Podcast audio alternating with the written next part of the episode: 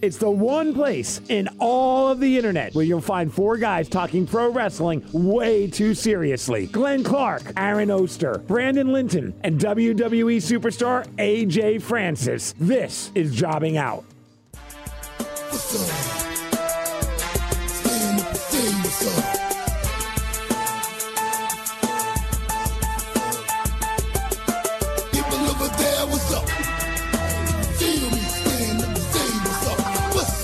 What's, up? What's up? What's up? Welcome in. Episode number 17 of Jobbing Out. Anybody? 17. Not everybody at once, though. drafts there's been in WWE? Nah, there's that's too many. Uh, I don't think there's been 17. No. Brandon? Um, I mean, just any any guess at all will do. I mean, I got nothing. all right, that was brilliant. So, according to according to a couple places that I have looked, 17 WWE superstars that were either not drafted and were in the draft pool or not drafted that weren't in the draft pools at all. 17 performers on the WWE roster that were not drafted or assigned somehow. Do you want to guess who the 17 are that are on the roster and went undrafted? Well, we know Andrade and Zelina. Yep. Uh, Oh, you know what? It's uh, go. You know, Uh, Chad Gable was assigned. yeah, he Oh, was. he was? He was before Raw on Monday Uh, night. the Forgotten Sons. the Forgotten Sons. Yes. Oh, somebody's calling me. Who do you think it might be? Uh, think it's- maybe it's WWE Let's they're gonna see. Let's see if you, we're, we're draft you. drafting somebody. Let's find out. This is Glenn.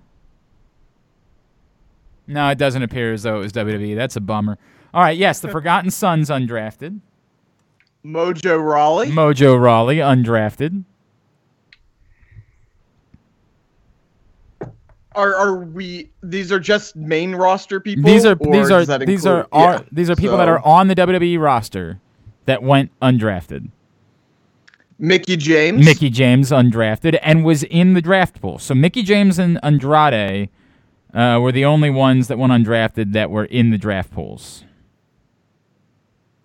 Uh, after here, we're we're getting Here, I'll go to through 'em. The, uh, Jimmy Jimmy people Uso. been on TV in a while. Right, Jimmy- Where did Charlotte go? Because that's where Andrade will be, right? Uh, you would presume, yes. Although who knows, since they don't have to leave the area. Why? I mean, there's no need. Well, right. Well, sure. We have. they're I not, have a theory about they're that. not. They're Yeah. not traveling. So the list includes Jimmy Uso, Edge, Bo Dallas, of course, John Cena, um, Samoa Joe, Jinder Mahal, Ivar, Sonya Deville, who you know is fired, quote unquote, or whatever. Um, uh, Goldberg, The Beck- Undertaker, Big Becky Show, Lynch. Becky Lynch. Yes, that's Okay. included on the list. Big, All right. Big show. Uh, yeah, I just said that.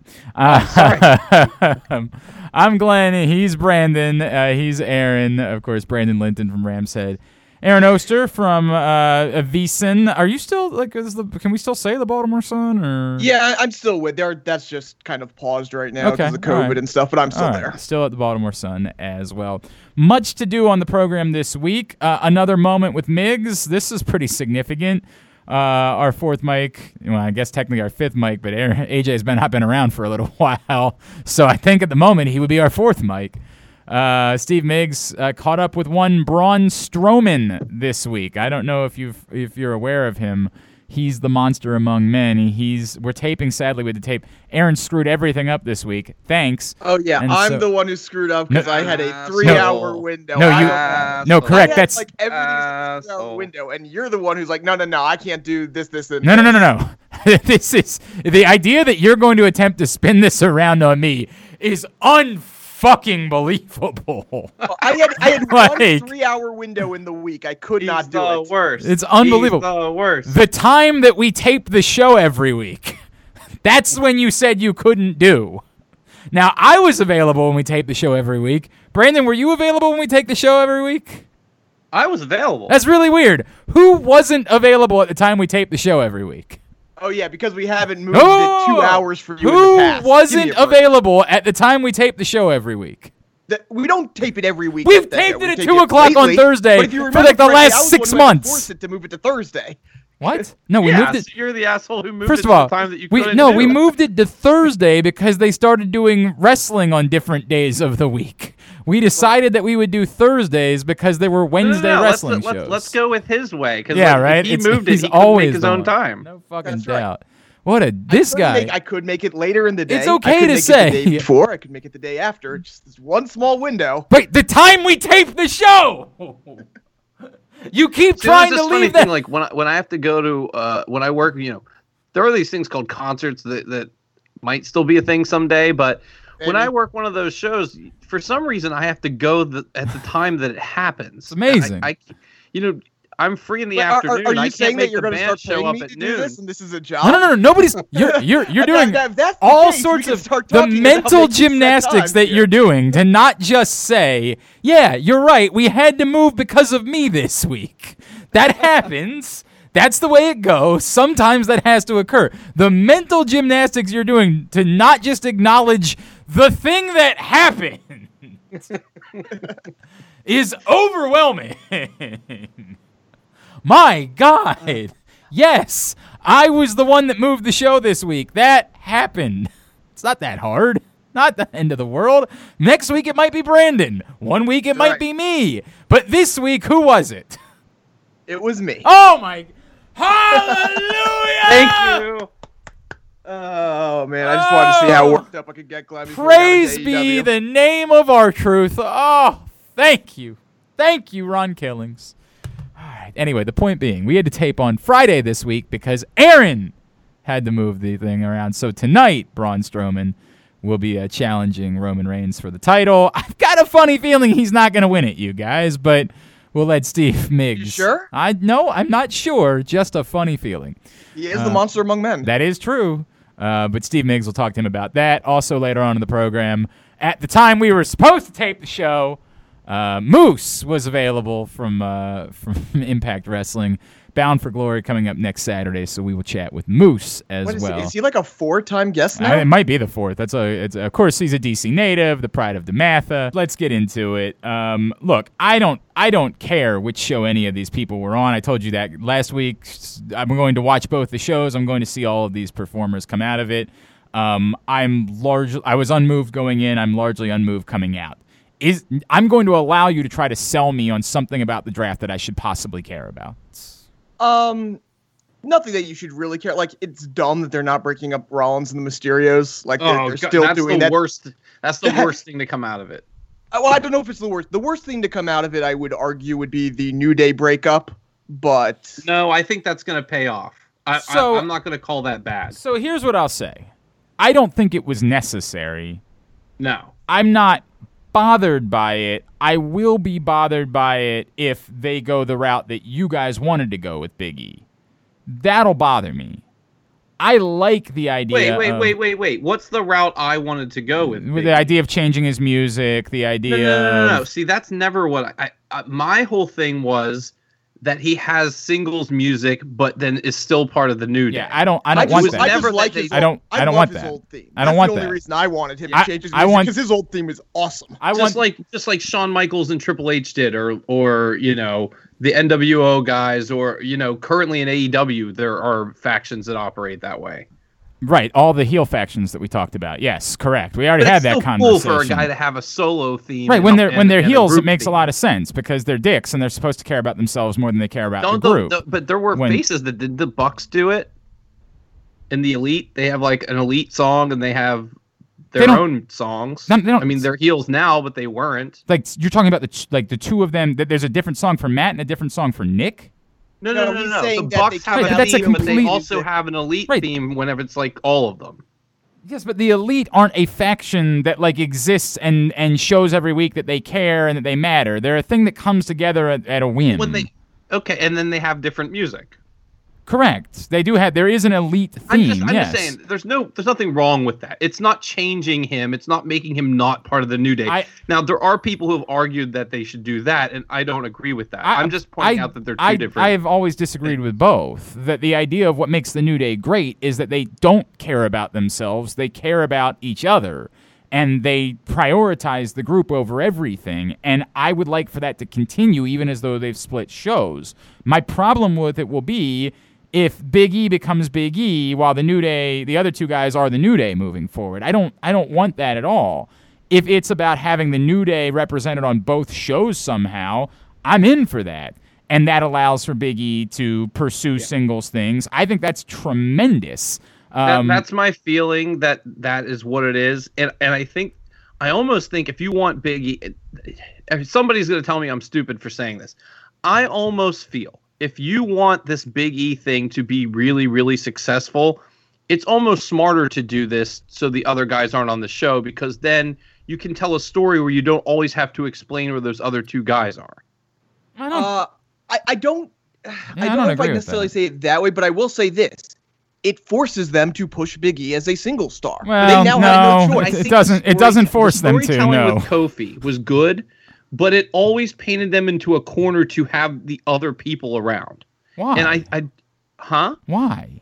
Because they, because he was part of this group and they're on the same show. It wouldn't make sense if people were beating the shit out of Kofi and they didn't come help him. But if That's if Big that's that's E what. can take part in a storyline where they don't always have to run in and help, and it's not always about everybody else, I think that's better for him until they come back together, which will happen. I- so I, for sure. I, I like again, I'll disagree with both two things that were said there. One, the idea that it forces them to push Big E as a singles performer. I mean, Aaron, you've watched WWE. Well, no, okay, okay. Yeah. Let, let Like, me come on. That. They can't keep him in a tag team now. Well, yo, that if part they is want true. to yes. do something with Big E, it has to be a singles thing, Right. which wasn't the case before. that part is true. You're not wrong about Yeah. that. But the notion that it's going to force them to do the oh right yeah, thing, no, I'm absolutely. It's very possible that he's nothing by Correct. WrestleMania. Um, the secondary part of that, Brandon, is like I, again, this goes back to the face heel concept, which is that like faces don't interfere. Like faces allow. No, but if three people are beating him down, then he has friends there that But have that to intervene. But that's just logical. like well, right. I but again, it it makes it about the new day and not about him. They might be able. We'll Yeah. have to see what stories they tell with him. Uh, but and you never- maybe in maybe in two being- months we'll come back and say there's no reason why these guys couldn't have been on the show. well, in telling have in, intersected with in telling a single story, there's no need to have three people beat someone else down. Like you don't have to do that. well, we in don't order know who he's going to feud story. with. I mean, if he feuds with someone who has friends, if it's like a Cesaro, Nakamura, you know, I don't even know who's on what show anymore. But it, you know what I'm saying? If there's somebody that has someone attached that is a heel Right, thing, but but in in that even in that very specific scenario, you're painting as though that makes it a bad thing that he would have two friends to come out and help them. In that very specific scenario, I would say that's a good thing. You're not painting yourself into a corner. You're doing a very Well, logical I think if thing you want to do something different with him, it does. I, I don't I'm going back to I don't think it's remotely necessary. I don't think it is at all necessary to in order to push Big E to split him away from the New Day. I think again that's the beauty of why it is that we like the New Day. The New Day has successfully said we can support like we we can live in this like utopian society where we support each other and each other's goals and lift each other up but don't get jealous of each other. That's the brilliance of the story that you've told with the New Day since they started. That this all worked, that you never had to split them up. That's why the Kofi thing was able to be able to work. Like there is no need whatsoever for you to separate Big E from the other two guys. I'm concerned that what comes with that is they really do separate Big E from the New Day, and that they really do think we should give him different music, and that each week he's still Big E, but he's less New Day in that. I, I want Big E to be the exact same Big E with the exact same music and the same gyrations and the same shit. And I'm concerned that not having the other two guys around, you're more likely to get away from that, which makes no sense. There's no need to do that. Big well, I E think is they've already just told fine. the story that they're not going to change his character. I mean, they went out of their way to do all that stuff with the Miz so that we would know they weren't going That's, to do that. that's today. like, Yeah, I was going to say I, I have no. I, I think that if right now it's fine because it seems like right now the idea is we just want the new day on both shows and this is the way. Right now, Yeah. they just But if- had a draft and they're still putting guys on that shows that weren't on the is- that? shows. Like they literally split up the roster to have they put Braun Strowman on Raw to have him have a SmackDown ta- uh, title match. Like right now, Well, they're not remember- really wait, even You have to splitting remember that this week doesn't count. for whatever insane reason. Yeah, I mean, I mean, I'm just saying that's what they said. Essentially, but this week doesn't count, but- which is gonna. But that what that know, means is that nothing conversation counts. later about something else. But this week, supposedly, is, you know, That- it- but that's This- the insanity. doesn't count. Th- th- that makes no sense. like they, we're just I- I don't saying know. we're just just- saying just things for the sake of saying them. I get what, what they're saying, but what I'm saying is then why does it count that they're still pushing like Big E as though he's part of a new day? They could just say this actually week didn't now matter. that I now that I think about it, Fri tonight is supposed to count. So it's weird that he's on, that Strowman's on there. Wait, so there's a lot of things that are weird because it's a weird time, as we said last week. It's Why a weird is time Raw- to do the I- draft. Look, if, if we're going with logic here, there is no logical reason that Raw would specifically want Kofi and Xavier and specifically not want Big E. right? I mean, were That's they the other- told? No, were they the told only- they're not the- allowed to draft The all only three way of that would make sense is if they explained, like, listen, USA and Fox negotiated with each other that they both want the New Day, so this is how it. Instead of it, the way they presented it was Raw doesn't want Big E, which Correct. makes no sense. Which is nuts. And that makes you worry about whether or not they're trying to tell a story where like Big E's mad at some point. I, I don't know what they're gonna do. I have no idea where they're gonna go down the road. I hope the answer is just wanting to have a New Day presence on both shows because the New Day is very popular. They sell a lot of merchandise and they think that works, right? But am I convinced that that's what it's going to be? Of course not. I think the moment that you present someone the opportunity to overthink something, like it might even be that today that's what they're thinking about. But I think a month from now, you give somebody the opportunity to overthink something, I think that can be changed. And that's what I fear. I don't want that. The New Day is glorious. It's this beautiful society that we want to, ex- it's perfection. We want it to exist forever. And in fairness, I get it. All factions inevitably break up and go through shit and the whole deal. I understand that's part of professional wrestling. But this one has worked so well, I would be less interested in Big E's singles push if it wasn't in concert with the New Day. I like Big E, New Day Big E, more than I liked, and I'm not saying there's anything wrong with Big E Langston. I like this guy more than I like that guy. I want this guy to have a moment. I don't need that guy to have a moment.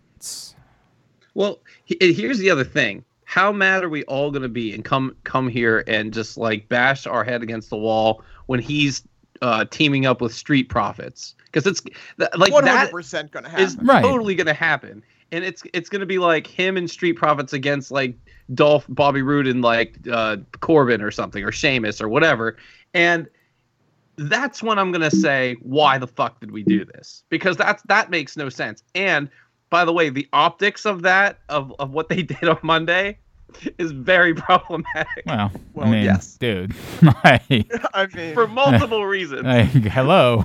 hello. Uh, nothing new there. Um, here's the one thing I want to say about what, what Glenn was saying. I agree with you for the most part, but pretending that there is a world where they can't cross over and, and such and stuff, how do you envision Big E being part of the New Day when what we're supposed to have happen is he can't interact with the New Day? I mean, they they still have music. They they're still pancakes. But, but that's the thing. Like, so is is it just that he's coming out to the New Day music? He's still wearing the New Day gear, but he's not part. Yes, like and you- that, that's and- the real tricky thing. Like it's not then it that gets- tricky. That's that. Like you said, part of the New Day is the camaraderie. It's not. Of course just the it is, music. but it's you- not just the outfits. You can reference those things. He can talk on SmackDown about things that are happening on Raw. He can say, "And I'm proud of my guys," right? Like he can still they discuss. still do their podcast and they can still Right. do other things. You know, in Survivor Series is still a thing. it's the one. In fact, Well, I don't know if you've supposed to be on heard, different sides on Survivor I, Series. but it's the one Which, time by the all way, year. you know they're doing that. Oh yeah, yeah, they have to. Well, eh, here's the. I don't. I agree with what Glenn said. I think you can do this. In fact, I had a conversation with someone. It might have even been on this show, where at one point we posited like, what if they put each guy on a different brand so that they could all win the the titles at some point? Maybe AJ said that. I don't remember. I don't remember, but Um, I, I vaguely remember something like it that. It was a while back. You know, Yeah. we we or we were like, I think it was the last shakeup. We were like, what if they put Big E on Raw, Kofi on SmackDown, and Xavier on NXT, and then put them all in the main event? I, and maybe the conversation was more like they could do that. Like like right now, we believe that those guys are at the level that you could do that, and you and it's believable, and you don't really have to do a whole lot other than do it. Um, so I, the way they're doing it now, I think is the is fine. You know, you got a, a major tag team. In in theory, you're going to get a major singles push. My guess is because of what's going on in the main event, this is going to be an intercontinental thing at least for now.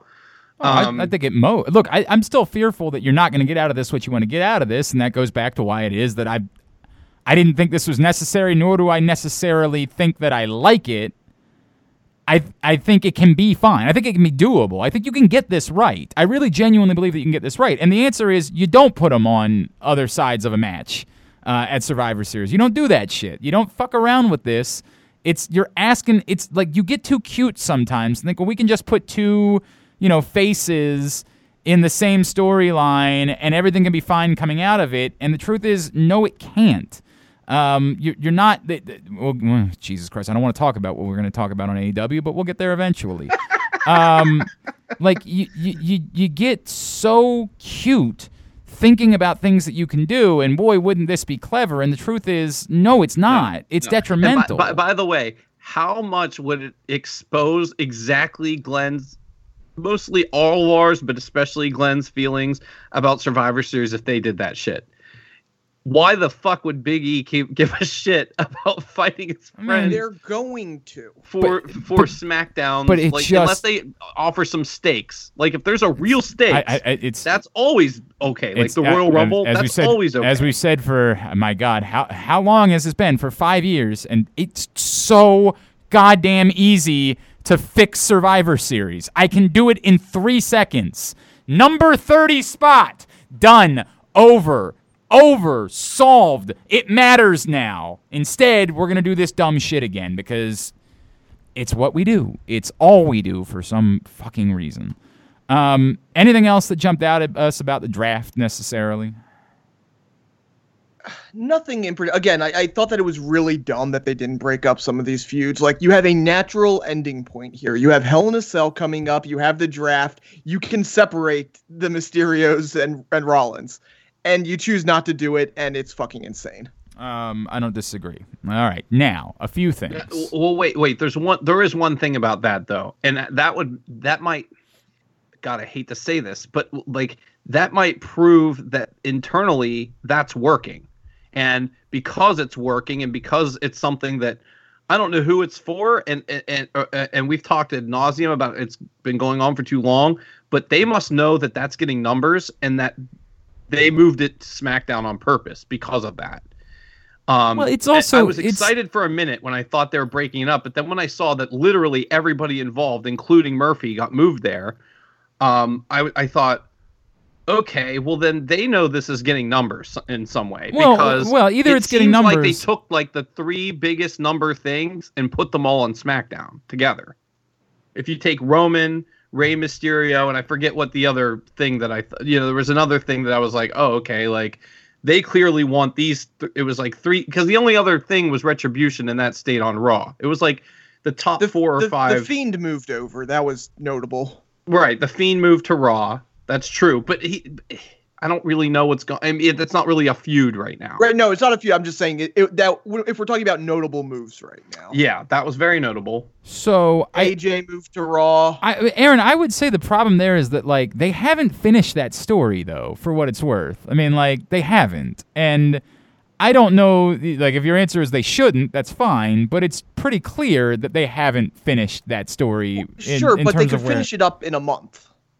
Like now, you're almost saying okay this is going through the winter too. I don't i don't know that that's necessarily what? true. I you say they could finish it up in a month. Well if they're on different shows how would they do that? I mean because you're on the same show through uh, hell in a cell or you you know you have can, an can exempt- i point something else out weird? They're not, um, but they're not supposed so the, to be on the same show through hell in a cell. Yeah. Like so, so the other, so the other weird thing with this situation is and i don't know if this is done for a reason or if it was just lazy. I suspect it was just lazy that they drafted them as a tag team. The Mysterios? Oh, yes. No, that that was just sheer yeah. laziness. Yeah. That was because Murphy and Rollins were separate. I mean, there, but the, I mean, there's no rhyme or reason to any of yeah, that, and that's that, that and that's laziness. and that's why okay. the whole thing is so silly. Like, it's just you can't play along at home because the draft order makes no sense. Like, it, it's just the whole thing. There is literally no value to it whatsoever. They could just announce on uh, uh, here here are what the new rosters look like. They could just post them at the end of the show. Pull names out of a on, hat on Friday And night, if you're going to it do be, it in a presentation style, have it be a random. I mean, it's it's just so it, all of it's so silly. All right, a couple things from from Raw and SmackDown. One, um, the Lana saga is I love it. Is is interesting. Um, I, I I admittedly didn't see that coming on Monday night, and maybe I should have, and and particularly after you know the the way that it happened, I should have, but I didn't, and I I don't know how we view that in juxtaposition to the conversation that we had a week ago. Like I don't know if that's hey they're catching on to what we're doing. Let's try to throw her a bone so it doesn't look like we're fucking with her. Like I have no idea what to make of. No, it, fe- I- It, it, it, it entirely like- depends. Sorry, go ahead. It depends on what happens next week. If she's going to get her ass kicked next week, then no, then it, it doesn't, you know, do anything to alleviate those thoughts. Now, if this is actually starting of a feud between Asuka and Lana, okay. So here here's the thing. We focus or other people have focused so much on the putting through the table part of this that we completely ignored the fact that they were actually telling a story with Lana the whole time. Not the whole time, but for the past 2 weeks where she kept losing the matches every time. Natalya never got pinned. It was always Lana. Lana goes to the table. Well, you know. So then they did the thing with her sitting in the ring. Natalya says, "Okay, we're done. I don't want to do this anymore." And they sat her there for a couple minutes. And I thought, this is something. I don't know what it is, but there's some reason they did that. And then when they put her through the table again, the more it was going on, and and really the clue for me was who was left in the match because like it was really no obvious person. Right. I was like looking and I said, okay, this is weird. And then I thought, wait, did Lana go over the top? I don't know. And and I, I think that that's where this is going. And it did. And I was like, okay, like I got to give them some effort. Even if you only give them credit for this one show, they told a story with her through the whole show, which is more than they've ever done with her, I, I think.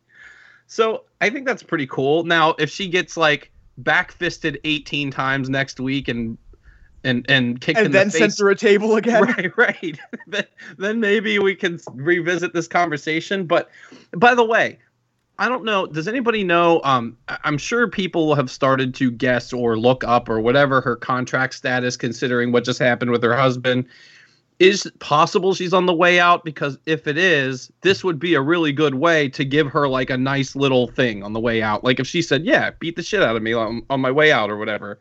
Um, i know that sounds absurd but a lot of these people think that way.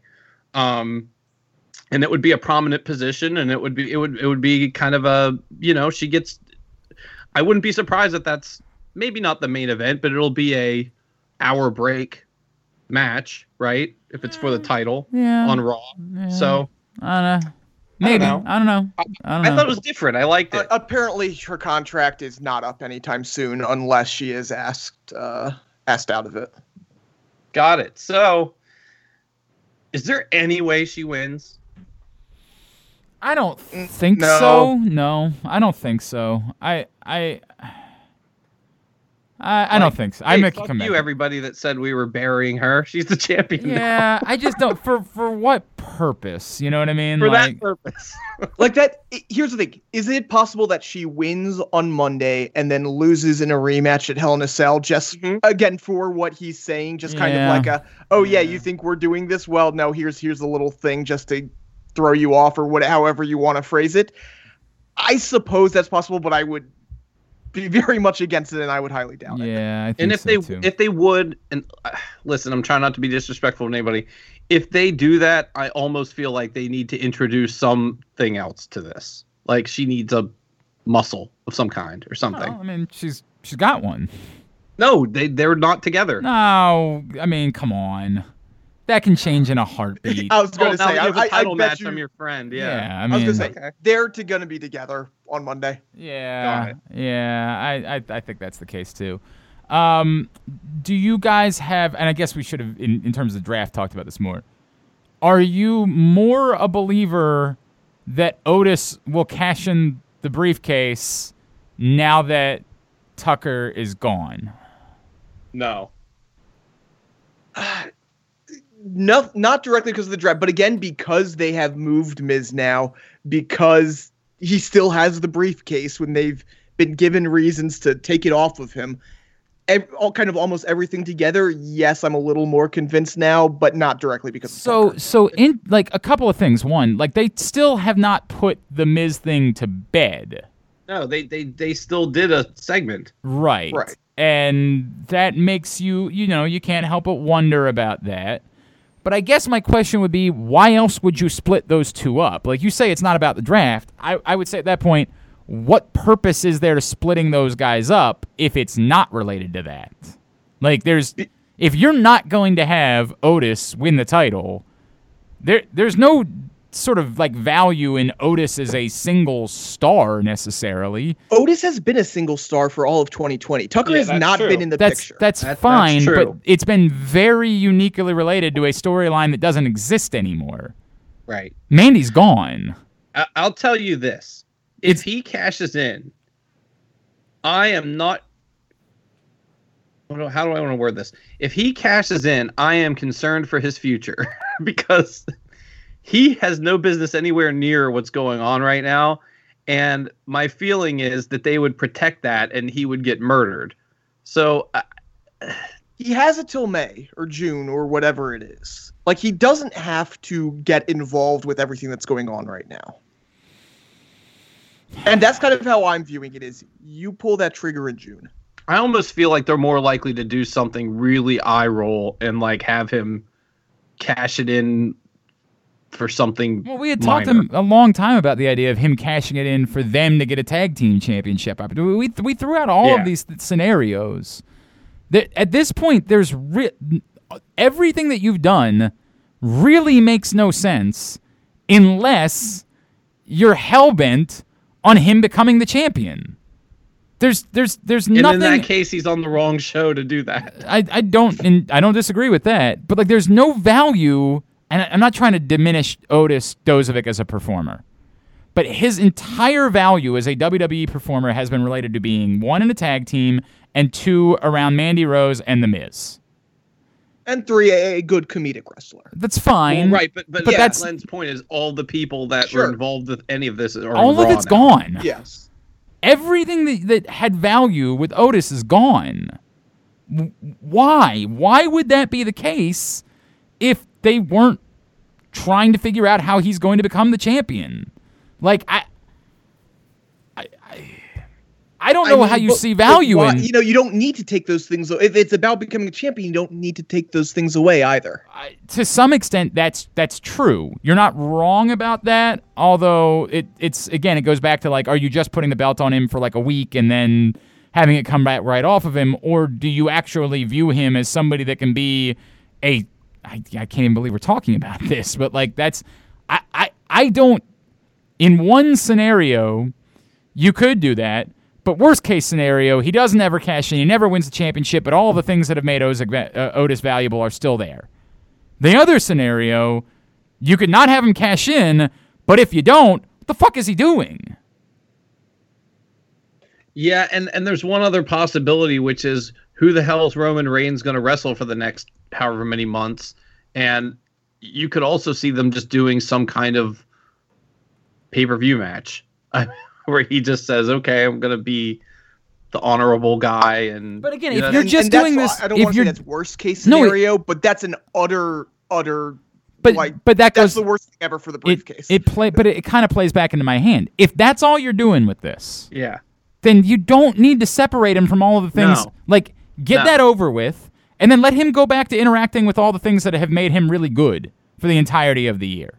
I, I think they'd be I think the the better way to do this man I hate this it, it's they're the ones who gave it to him you know what I mean and I don't know what to do with that but I do, I could see you know considering what they where everyone is if it's like uh you know he fights someone for the briefcase and the loser goes to Raw and then But like that's what That we thought was w- happening with the Miz. Like that's that's entirely where we thought this was going, and and maybe it still is, right? Like maybe uh, that that will be a Survivor Series match. Unbelievably, Oh, it would go. it would give I a Survivor about that. Series match some value, which the is briefcase is better on Raw than it is on SmackDown right now. There's no doubt about that. I don't I don't disagree with that, but it still makes no sense.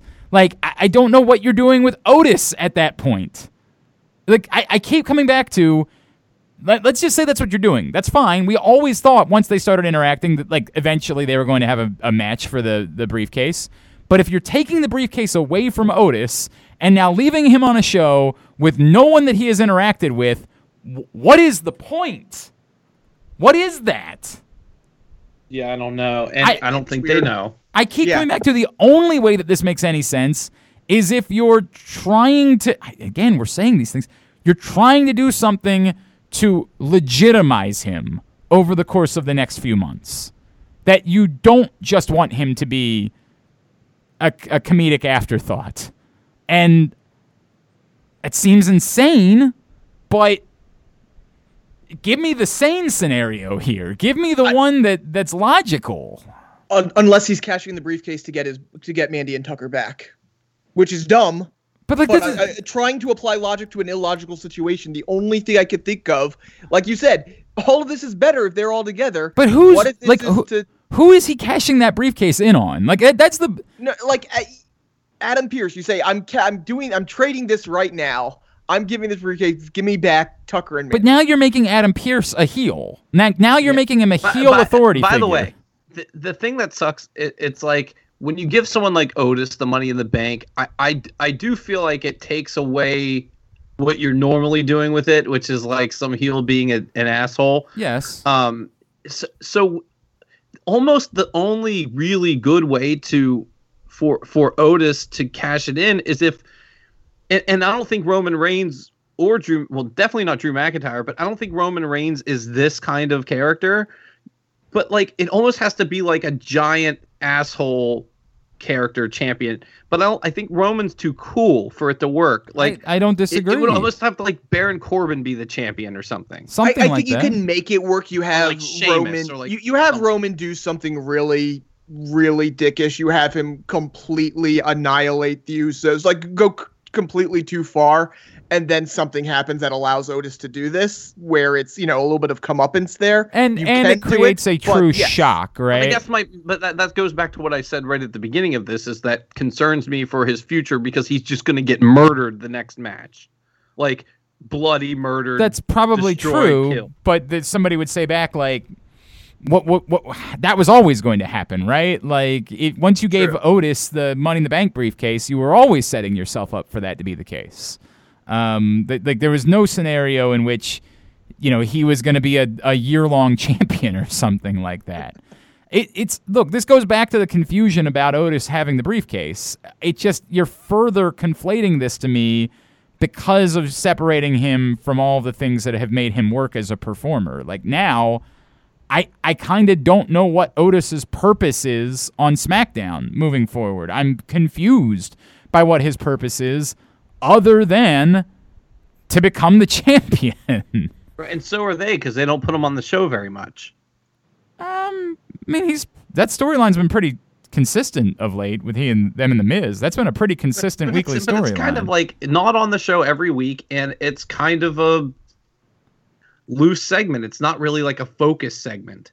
I mean, I don't know, it's like man. a, like on the phone in the back, or Well, you there's know, been a lot of them. back- There's been a lot of back segments. You're not wrong about that, but they've Yeah. they've had segments in the ring. They've you know they were stealing the briefcase from each other. Like they that's been pretty Well, sure, consistent. sure, but then they'll go a week without even being there.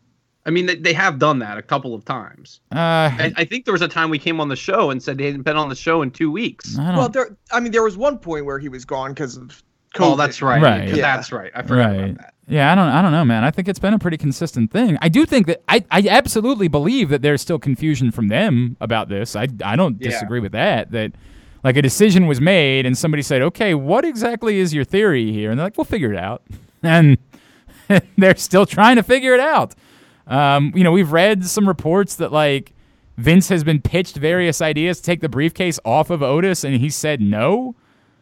Uh, you know, I mean, Otis on uh, the briefcase on Otis is definitely a Vince thing. Like, there's Oh, I mean, no there's- question that's, about that's, that. That's there's no doubt about that. But like, there still has to be a plan. Like, there still ha- you can't just keep saying no. I want it on Otis. Well, at some point that runs up.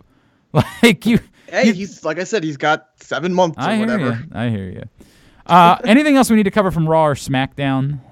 Uh, you know what we Elias is talked- back. Well, a Elias is Oh, and- back and and, Lars is- they heel again. And Lars is back, and Uh, Yeah, Lars is back. Lars. Well, I, I like how Elias called back to Aaron's favorite storyline. Be, because it was proven it wasn't Jeff Hardy, and Elias thinks it is Jeff. Har- like, He's like, I don't care about bit. whatever mystery Redbeard guy. You know, it's Fake, Jeff fake Hardy hit me with his car. like really weird bit right there. Yeah. Did they ever say on the show that Sheamus did it? No, but they pretty much said that it wasn't Jeff Hardy. You think this is just a temporary thing then, and then he'll end up feuding with back? Uh, he'll be a, a face when his no, album comes no, out. No, no, I, I think with I think they want him. No, I think they want him to be a heel. Okay. And this I mean, is I do they- think he's probably better as a heel. and I agree with you there. And this was just like the laziest possible way of doing it that makes him kind of look dumb. But yes, I think that's to be, what to this be was. fair, though, wasn't his last face run like really, really brief? Yeah, it was and was sort he of was just Yeah, a heel it- like it's, right it's before not that. the heel Yeah. part that I have a problem with. He's better as a heel. It's the Jeff Hardy hit me with a car when Jeff Hardy hit that's, him why, with a car. why, that's why I wanted to bring it up. I I'm- thought I'm willing- immediately Whenever, I 'cause, am- like when he did that, I was like, oh no, that's what this is. right, and I'm willing to try to treat that as like a means to an ends. You know, like we we want to get a program with he and Jeff Hardy. Here's how we're going to do it, and hopefully they don't keep revisiting it. It just kicks off a program. Because But- Sheamus is also on Raw now, right? Didn't they Oh, draft God, Sheamus to they're Raw? they're definitely going to end up fucking conflating that. All right, forget it. That's going to happen. That's going to be bad. Shit. Pretty much 100%. Um, Cool. You know, the other thing that we haven't really talked about the past few weeks. Well, let's talk about Lars first. Um, Why? he's back. Why? Why do you want to talk about Lars? I there's, don't know. there's one thing I really didn't like about that segment. Lars? Uh, one of the segments The- is that they the fact that treated Lars- Matt that's the Riddle that's like the a tag team well. guy That's the that one. The one thing that I beat really up. d- I didn't like about the segment was Lars. yeah, exactly. Well, Lars- yeah, but I mean, it's even worse that you're treating Matt Riddle like a half of a tag team that can get beat up by a big guy. You know, like, like in in theory, Matt Riddle could kill Lars Sullivan. Like knowing what we know about His, his name Matt is Riddle. his name is Lars. I don't know who this Lars Sullivan is that you're referring to, Well, but no, this nobody Oh, can wait. kill Lars. Is he just Lars? he's been just Yeah, he's been Lars. Lars for a little bit. Yeah. Yeah. Wait, how did I miss that? I mean, because he's I mean, Lars. he hasn't been around in 18 I mean, months, so you probably forgot. Right. I they called him Lars Sullivan. They really only just called him Lars. Yeah. He might, he might have gotten his. Everyone's getting their names back now. I think they called him Lars Sullivan on the show. Uh, I don't remember that, but I, I mean, sure. Yeah, he's listed as Lars Sullivan on Wikipedia. Not that that means Yeah, anything. And not. all, the, all their YouTube videos of the past week say Lo- Lars Sullivan, the All right. WWE. All right. Um, yeah, I mean, he's a genetic freak. Of course, he's bigger and better than Matt Riddle. I mean, I don't, I don't. What, what do you want me to say here? I don't want to spend any time talking about. Uh, no offense. Okay. I don't think this guy warrants the conversation. Not just because he's a garbage human. Like that's there's we dealt with garbage humans before. Um, he's a garbage human who's never been interesting. I, I just I, I, I this this this more than anything ever falls into the category of Vince McMahon loves guys that are big. I, I, I hear the report this week about like a dream match between him and Braun Strowman. Like, who the fuck in, thinks that Lars Sullivan is involved in any dream match? Who gives a shit about this human's existence? I, I'm. They've never done anything to me that was remotely compelling with the guy. I then then we found out he was a shit human. I got nothing, man. I don't. This is the least interesting thing. I, it was so easy for them during all this time away to just say, you know what, man, this didn't work. He got 'em. Sorry.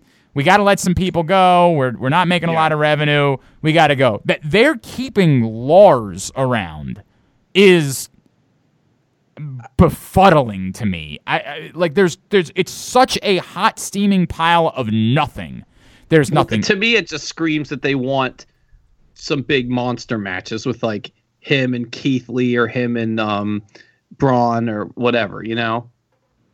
Uh, does I mean, an- we does know anybody else want were- him? Remember, don't forget, there was talks of him and Cena at that Right, right. WrestleMania. That's true. Like Um, th- someone, Vince, clearly thinks he is a future. That's fine. star. Let Vince think that. Does do any of us feel anything about Lars? No, of okay, then I don't. not. Other- that's uh, where I'm at. What I feel like is, oh my god, I'm shocked he's still on the roster, and oh god, we have to watch Lars. I go a step That's- further. I'm angry that he's still on the roster. I'm angry that while other people were let go, that they are riding shit out with Lars Sullivan. That By the way, this is another one of those guys where we thought that they were gone for like the reasons we wanted them to be gone, and the real reason was just some injury. just like Velveteen Dream. Well, I think it was Like- a combination of things at time at It- one it point. this there is was yeah. saying that he had a really bad knee injury that took No, a really but long there time was- to, there to were heal also- and got infected there were- and all this other stuff. There were real reports about him having some some mental breakdown issues after Well, that, everything there were, went there were, public. those were separate. Right. Yeah, that was Yeah. Correct. so he came out at the Rumble. He was supposed to do the Cena. He had the breakdown. He shows up after WrestleMania, goes through his little run, then gets hurt. Right. And that's the last time we saw right. him. So it's sort of a combination of all the above. Look, I, I like Aleksandar Rusev couldn't be figured out, I but was we get- absolutely shocked to see him. but we get Absolutely. Lars or Lars Sullivan. Stop. I, I just it's bad, man. It's just bad. So, so Um, let's let's go to good because because there's something we haven't been talking about for the three weeks mainly because it's been on SmackDown and by the time we get to Thursday we sometimes forget about it. We haven't once talked about uh the the stuff with Alexa Bliss and No, we- Fiend we on the show. we definitely have. We, talk, we had a whole conversation about how she's Harley But like Quinn. four weeks ago, but like I mean- the, the past few weeks we have not talked about it, and she's mean- been even better. Well, it's the same thing Yeah. that we talked about then. She was Harley Quinn. She's Harley well, no, Quinn. there's no, there's one thing that we didn't talk about. Her her Uh, stare down of Roman a couple that- weeks ago. That was awesome, and the fact that she hits an absolutely amazing sister Abigail. Well, she does. That part is true. You're not wrong about that. Um, look, I love it, but it's not. There's just nothing new there for me. Like it's it's the same thing that we talked about when we talked about it. It's Also, that stare down of Roman means nothing now because he's on Oh, Raw. of course, and then that's the frustrating thing. Like it was one of the best moments we've seen in a while, and they just say no. I mean, Although, listen, to be completely honest with you, if they use that in a video package in like seven months when they finally do touch or whatever, I'm totally cool with them planting those seeds and not doing that freaking match anytime because that they need to keep him away from Roman for a while. Like, Uh, I don't want that anytime soon. I agree with you. I just I don't know that this is going to last seven months. yeah. I mean, I don't know that either. I don't really even know. I mean, I didn't know if the Fiend would be intact a year later, and here yeah, we that's are. part. That part is true So- too. I would almost consider that a happy accident if it ends up playing out that way. Like if it plays out that way, that one day down the road it it happens, and that's a fine happy accident that you can fall back on. I, I don't think you plan that way right now for that to be a, a storyline at some point. If it happens, it happens. Um, man, she she's she's very good at this. There's no doubt. It's it's very clear it was something she wanted to do. She's very good at it. Um, the, the plugging her podcast hasn't seemed to be a problem as Brandon was worried about when. no, when they're had- not, which is a good, which Like, is very good. they did it one time. One time they did it at the beginning, and it was like, oh, this was the exact thing we said they shouldn't do. Um, and then they they completely got away from doing that. So there's been no like issue there. You know, it's a good character. It's a it's a very good character. I'm intrigued to see where where it goes. I mean, it's it's it's been quite good, but I I don't know you know like where it's going. I don't know. Um, what? So who did they, they both gave? They gave Sister Abigail's to um, Andrade and Andrade and Zelina, Yeah. right? So, i- is that what we want? Do we want the two of them? and and no that and that's the thing And- i was going to say that i'm worried about as far as the Right. fiend goes is i don't want this story to turn him into like an a second to her running for the title which is what i mean if it's if it's for a little while that's okay but, i don't want this to turn into mixed mixed tag challenge or whatever you know what i mean i, I think that this is sort sort of what Aaron was saying that they were doing so well before, which is that they were referencing the fiend with her, but they weren't forcing them both into the same segment every time. Now we're getting more to where, you know, they have to establish it. Hopefully, they can get back to what you and what Glenn and Aaron were saying weeks ago, whereas they could always this could always be a thing, and they don't have to be in the same feud or whatever. No, I don't. I, mean, Um, I don't think they should. I think they Right. should. You know, like they acknowledge each other. They they they they have similar thought processes or whatever, but they do their own things. Um, that would be the way that I would go about doing it. And every now and again, if there's a thing like this, that's fine too. I mean, But I it, it can't the- be all the time. Alexa is almost the the the mouthpiece for the fiend. I think is is another great way to go. Um, Just I'm- not not mixed tag, I, and I don't mean always mouthpiece. is Like every now and then, you know, you, you have you have the Bray Wyatt, the Funhouse segments and stuff, but the the face to face segments, having Alexa out there, I think works. Yes. Um, Yeah, I don't disagree with that. I don't disagree with that. I think that actually. I, I, I, I Yeah. also want to see her in the Firefly Funhouse at least once. Sure. I'd I mean, to see I'd, I'd be surprised if we didn't. I mean, I'd be surprised if there wasn't somehow something like that. All right. Uh, before we get into AEW and NXT from this week, let's let's pause and let's spend a moment with Miggs, shall we? As um, our boy Steve Miggs, he had the opportunity to catch up with Braun Strowman. Hey, what's up? It's Steve Miggs, and this Friday night, Braun Strowman is going to be taking on Roman Reigns for the WWE Universal Championship. And then, could he be bringing it to Monday Night Raw when he takes on Keith Lee? I guess we'll find out on Friday night. But I'm very excited to talk to the monster among men. It's Braun Strowman. Braun, how's it going, my man? What's up, brother man? Good morning. Oh, dude, uh, I think it was like a couple years ago at WrestleMania New Orleans. It's the last time I got to meet you and had a great time chatting with you when we did like the radio row stuff. And it's like to think, I miss those days, man, when we had fans at shows and we were able to meet people and shake each other's hands. what a weird world the last couple years. Uh, oh, yeah. without a doubt, without a doubt, yeah, man. It's been uh it's been a, a learning curve, you know, getting getting through a bunch of this stuff. But uh at the end of the day, I'm honored to continue to represent the WWE, the the forefather of sports entertainment. You know, getting our product out to our fans all around the world. That you know everybody's dealing with this craziness with everything that's going on, and you know. uh we, we, we, we never gave up on our fans. We Yeah. continued to do whatever we could to get our product out to them. So I'm very honored to be a part of that. And now we got the Thunderdome. What's it like being in the ring with the Dun- Thunderdome? Is that distracting, or I mean, it, it looks overwhelming when I watch it on TV. But what's it like to actually be there and have all those screens around you? It's like this weird futuristic vibe. It, it, it is, and you know, honestly, um, when I flip the switch and walk through that curtain, you know, and uh, turn the monster on, uh, you, you you almost you almost get the feel that the, that the people are there, you know, with the sound that's dubbed in, and you, you see the reactions on everybody's faces and stuff like that. It, uh, it it was a nice addition to what we had done throughout the the beginning of all this at the performance center, and then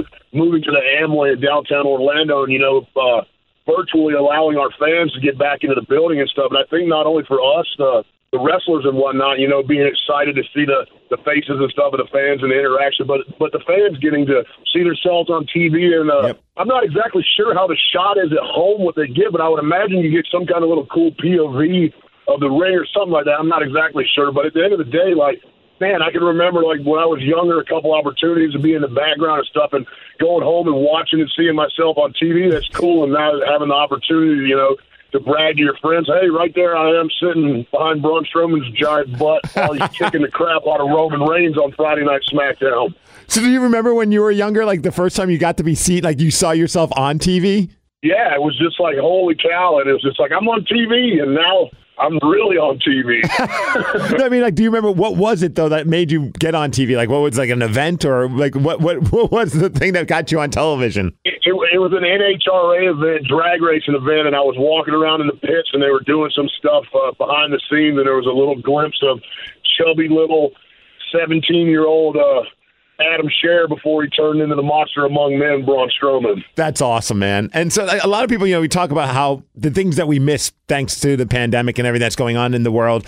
Obviously, not having fans there, I would imagine being a big one. But you know, I always look for like silver linings in anything in life. Like I've gotten to spend more time like with my my newborn and all that kind of stuff. But like, has there been a silver lining as a WWE superstar in the ring without having the fans? Because I feel like at times like the promos have gotten better because there's no distractions, and I th- I feel like people have time to let like their promos breathe.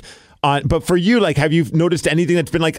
I'm not saying it's like a good thing that there's no fans, but like at least a silver lining that you know, hey, this, we're making the best of it, and this is one of those reasons why. You know, um, yeah, exactly. With that being said, I think you, myself at least, and I, I could probably speak maybe not for the rest of the boys and girls in the locker room, but I feel like we've had to. Uh, per se step up a little bit more because mm-hmm. you don't have that audience and that reaction in the background to hide behind when you when you mess up on a line or you you you, you slip here or there and stuff like that. So I feel like we're under a little bit more of a microscope than before with everybody being at home watching it and then you know the replays on everything and, and the YouTube playbacks and all the social media everything. I feel like like I said, we've had to step up and, and tighten everything up a little bit more than before because you don't have those 25,000 people going nuts in the background that you get caught up and and, and people are paying Yeah. attention to that and everything else. So at the end of the day, yeah, I think it's it's made us all refine ourselves and, and become better performers.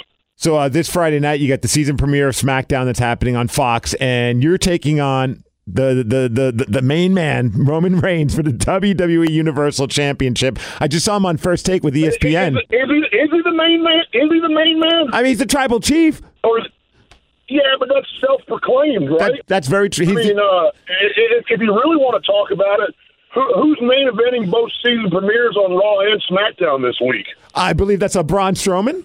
Uh, yeah, so uh, maybe let's maybe maybe Roman needs to take a step back and realize uh, who, who strapped this company on his back for the last nine months. Uh, unfortunately, while he was out taking care of himself and stuff like that, and then comes back with this chip on his shoulder, like uh, he's done something to deserve this opportunity that he's gotten. At the end of the day, he came in and stole an opportunity from me and Bray Wyatt. You know, Yep. letting us go out there and do all the work at Payback, and then coming down with his. Uh, with his his buzzard himself, Paul Heyman, you know, and picking the bones after Bray and I had already killed each other for thirty minutes. So maybe we need maybe uh he needs to take a step back and realize what's really going on in this company and who's actually representing it to the fullest. Braun, I'm glad you said that because I watched him on First Take, and he's saying he's, that you don't deserve this opportunity. I'm like, you know what? You could say that in front of all those ESPN hosts, but don't say that to Braun Strowman's face because you're going to regret it. And here, here's the end of the day. You know what? I don't deserve anything. And he's right about that. I don't deserve anything. And, and, you know, and that's his mentality, how he thinks. He thinks he deserves all this stuff. He's done all this stuff. And in the grand scheme of things, let's be for real, um, Roman Reigns is probably here because of the family legacy that's been carried on through the business. So at that end of the thing of deserving anything, you're right. I don't deserve an opportunity. But I'll be damn sure if I didn't earn one. Damn straight. So this Friday and then Monday, potentially walking in with the Universal Championship, taking on Keith Lee. Watching you two in that double count out, man, it just made me want to see more. So I can't wait for Monday as well. Absolutely. You know, uh, I, I gave Keith credit the other night and stuff like that. Uh, there's not too many guys that are that are willing to come knocking on the door when the monsters uh, calling or per se, or, or opening the door. I guess is to say when the monsters knocking. So I gave Keith some credit. You know, he stepped up. He's a big boy, and uh, you know uh, he he possibly has a bright future in front of him. We'll see if he can make it through Monday. And Braun, I know I got to let you run. You got more interviews to do, but I got to ask you one question. It's a silly question, but like I always like asking these questions to dudes that like you know you're a big dude, you're in great shape, you're you're an intimidating human being. But it's always fun to hear those stories of like what is it about you that people would be surprised to find out. Like for me, I'm like tatted up on both of my arms. People never expect me to like. My wife even laughs at me. She's like. Whenever she rips something in her clothes, like, can you sew this? I'm like, yeah, I don't mind doing that. Like, I enjoy doing like little sewing projects because it just kind of calms me and keeps me cool. But for you, like, what's something that you share with someone that's like, what? Wait, Braun Strowman likes doing blank? Um, I think the big one people have really found out is how much I'm connected in the motorsports world. A lot of people don't know that I was a mechanic for 11 years um, before I got into the WWE and before I even got into being a world's strongest man. So I've been out, you know, with the, having a little bit of extra time and and stuff like that, and it's being outside so we can keep our social distance stuff. I've been getting back into doing some drag racing and stuff like that. So uh, I got a couple fun little cars, and we go out to the track here in, in Orlando and stuff, and, it, and it's really cool to see the the the, the people's faces. Like last night, I, I got to meet a ten year old little girl that that drives a junior dragster. She's been racing since she was six years old, and she came up to me and asked me what my name was. And when I said Braun, her eyes just lit up, and it was so cool to have you know have an opportunity to to, to run in and, and mesh and, and you know gel with, with other entities around the world. And that's what's the cool thing with WWE is, man, the, opportunities to get in front of so many different eyes and demographics, and, and and you know enjoy the process, enjoy putting smiles on people's faces. What we do in WWE. Dude, it's always great getting a chat with you. The last time I met you, it was such a great experience. You- You're always just a blast to, to, to just hear your stories. And I look forward to Friday night, Monday as well, uh, and continue to do great things, man. I, I, I'm a big fan of what you do. Thank you, sir. Thank you for the time, and stay safe, stay healthy, and keep washing your hands. Oh, and also, I'm, I'm happy that you're a, a proud member as well of the Shaved Head Club. Uh, as a fellow man that shaves his head, I, I got to imagine that you enjoy getting up in the morning now way more. you know, some part there's parts of me that miss that crazy whatever mullet, mohawk, whatever you wanted to call it. I had, but you know, uh, I, I was blessed with a lot of good genes. Uh, the hairline wasn't one of them. So, unfortunately, uh, Father Time was and uh, it was time to go. But it makes it so much easier in the morning getting ready. So, dude, I as much as I miss having hair, I don't miss that part. But Braun, I know you got to run do some interviews. But thanks a lot for taking some time with me. Thank you, sir. Big thanks to Braun Strowman for joining me. That was pretty awesome, man. Uh, this Friday, he's going to be on SmackDown for the season premiere of SmackDown, taking on Roman Reigns on Fox. And then on the USA Network on Monday, Monday Night Raw, he'll be going head to head with Keith Lee, which is just going to be an awesome one as well. You can follow him on Twitter at Braun Strowman. Let him know you enjoyed hearing this interview. That would be very much appreciated. You can follow me on all social media at I'm Steve Miggs. I like having more Miggs involved in the show. We're gonna we're gonna get him on to chat with us too as well. It's just because Aaron had to screw everything up this week with the schedule. it didn't work out. All right, boys. Um, still to come on the program, we're gonna chat with Moose. But before we do that, We should have like a segment, um, like a like a sound. oh, I no, I got I got an idea. I think we should we you know how AJ would always ask us who had the best match in WWE that week, and God, we really did get away from that. That's on us. I I've got an an idea for a new segment on the show. All right, Uh-oh. all right.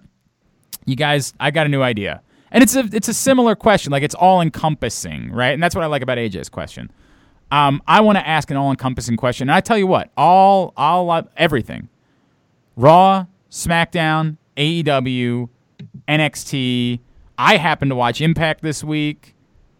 I mean, like anything in professional wrestling. I don't know, uh, Aaron. Have you been watching any of the New Japan stuff uh, recently? A little bit here and there. Okay, all kind of had if- to, if to you pause and then if- binge, pause, binge, that sort of thing. if you happen to have and you want to include something, by all means. All right. But I want to introduce a new segment that we're going to do every week on the show. Are you ready? What is the absolute hottest shit in all of professional wrestling?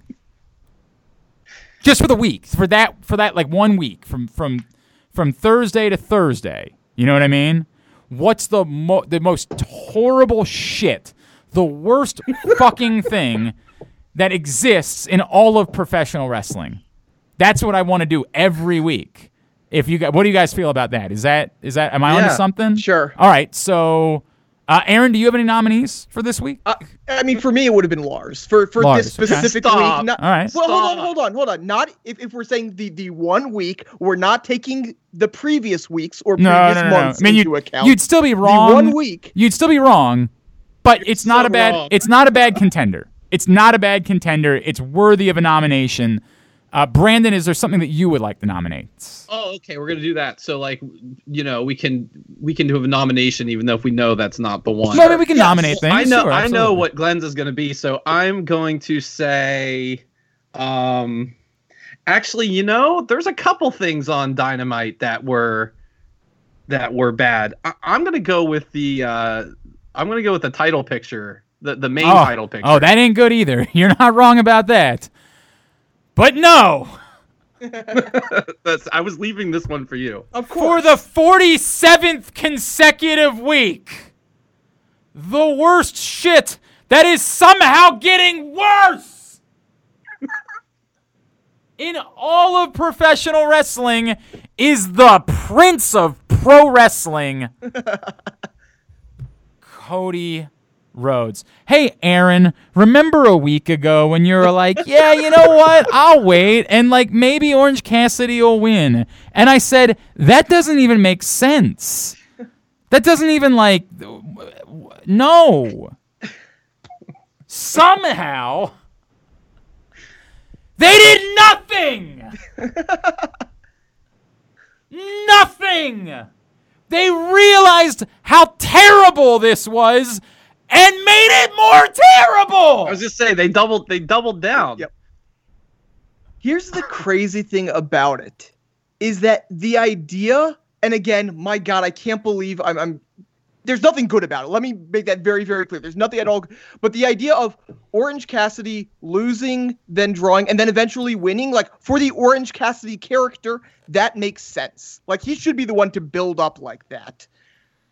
But because it's Cody, it's completely fucking Well, ruined. there's it's not just because it's Cody, it's because okay, the small shred and I'm to I'm putting my fingers together as close as they can without touching. The small shred of positivity I thought we might get out of this was that they did that finish and then he could come back and win, but the goddamn match is in two In weeks. we- before exactly. It had to be at full gear. So he's obviously fucking losing because Darby Allin's going to get the real match, and then whatever happens there, and we can talk about, and maybe they'll do the right thing or whatever. But all this shit they're doing before that, I don't get it. I, I, I assume it's Also, going toward. wait, wait, wait, wait, wait. Also, also, can I add to? I was aside from all of the bullshit leading up to it, just for the match itself, I was like, okay, cool, let's watch this match. Two seconds in, they show Darby Allin in the stands, and I know that there's no championship changing hands. Two seconds after the bell rings. Why would you do that? They literally announced the next match Yeah. in the Yes, middle the match. of the match. It's insane. you can't wait ten fucking minutes. It's insane. It's insane to lump. Uh, I, I'm not. I'm gonna do this. As I've said before, I, I, I, whenever Cody turns heel, I'm not going to give a shit because it's the worst thing that's ever happened in professional wrestling. I, I don't care. I don't want him to be a heel. I want him to disappear. I want him to be gone. I want him out the fuck of my face. I don't care at all. They are introducing face after face into this program. It goes a step beyond being too cute. It's literally fucking farting in your face and telling me, yeah, but my farts smell really good. No.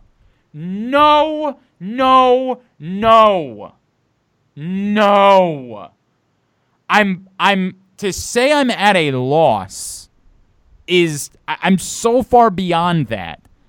Everyone that is is pretending, and it's getting us to be a smaller number. Although, in fairness, there's still plenty of Cody sycophants in the world that still has their head up their ass about how terrible this is. Is beyond me.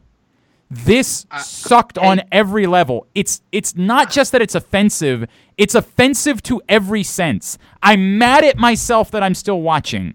I, I, I cannot believe I still tune in week after week. I can't believe. And if we didn't do the show, I don't I, I'm almost certain that I wouldn't do it at this point. I like Chris Jericho. I like a lot of other performers on the show. This is so bad. I'm angry at myself. I'm mad at myself for the things that I could be doing with the time that I'm spending on this. It's beyond offensive. It makes me question why it is that I watch professional wrestling. This sucks.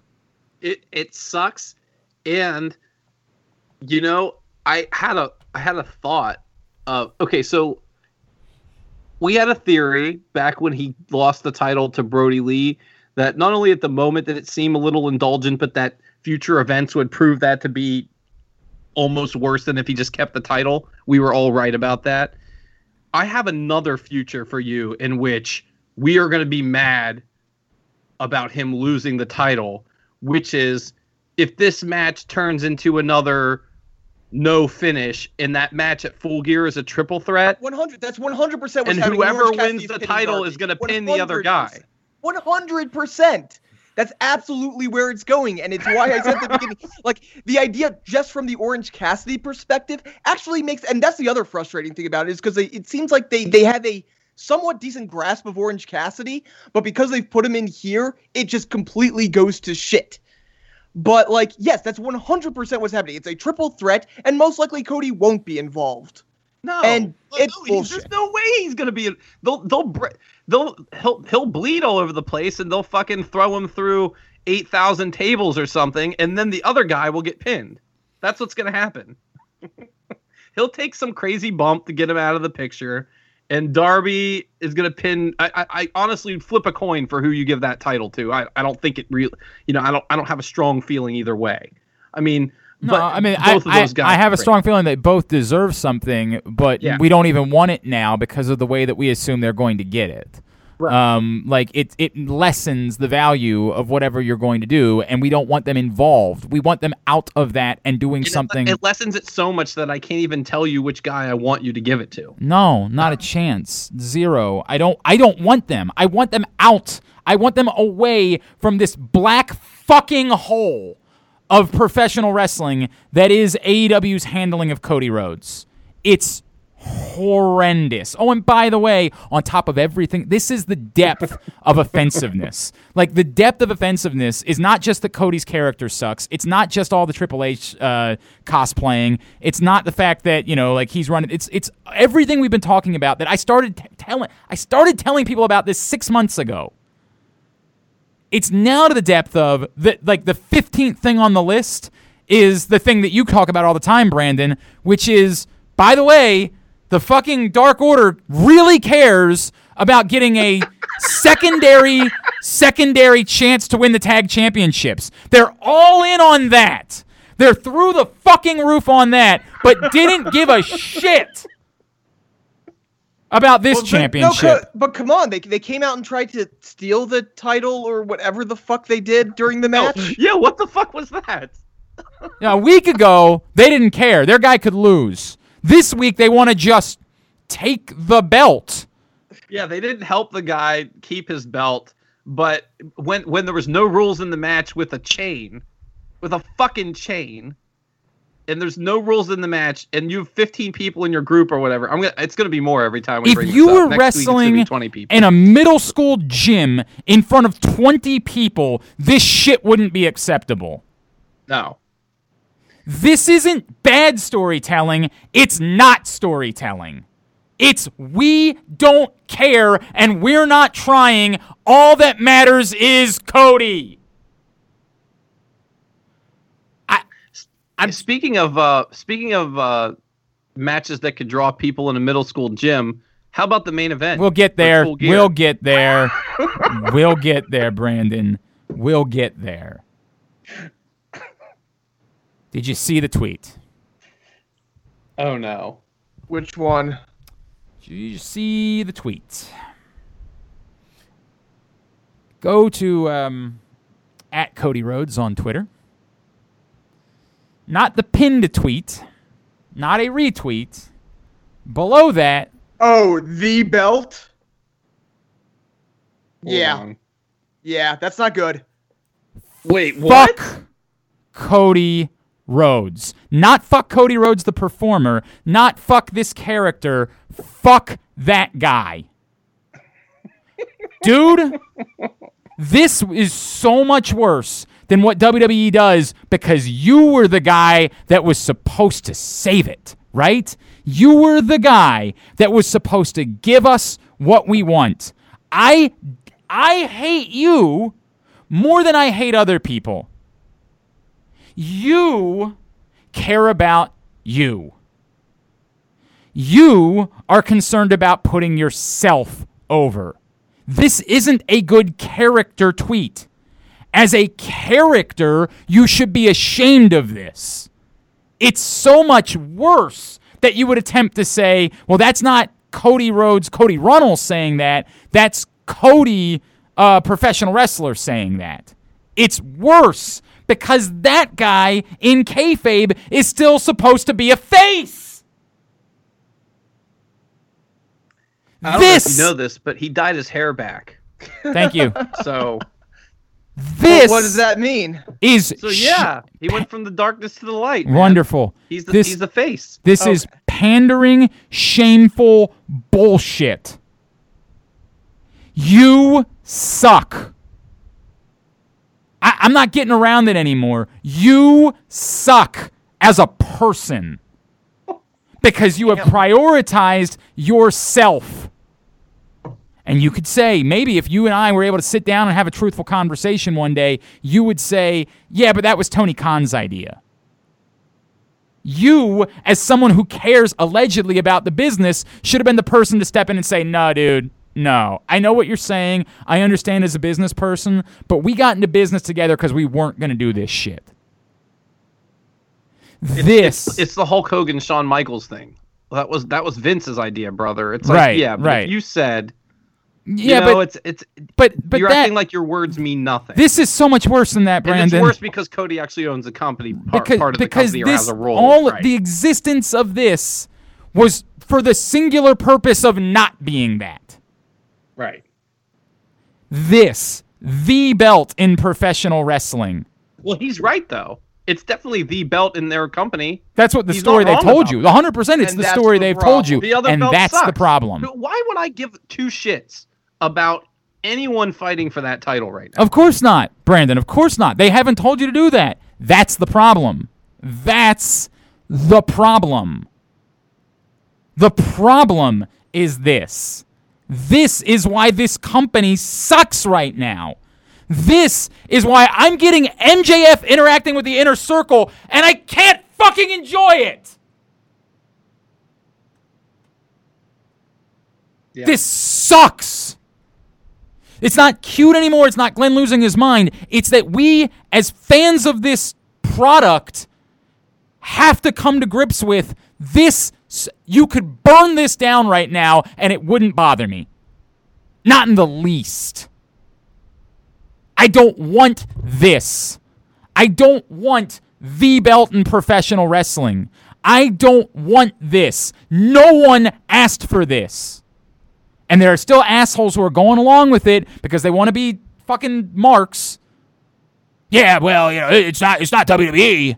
This is so much worse.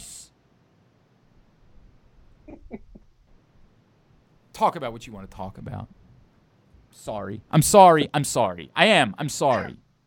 Listen, I I am dumbfounded. Okay, aside from all that, we, we've talked about that. And- Glenn, Glenn, nobody expresses how I feel about that better than you, so I don't need to talk about it anymore. What the hell was that main event? And why wasn't that just the match at full gear if this is what you're going to do? I don't know. What is the deal with this Eddie Kingston thing? And, like, how could you possibly argue that Jon Moxley versus Eddie Kingston is a bigger match than Darby versus Cody or whatever that ends up being?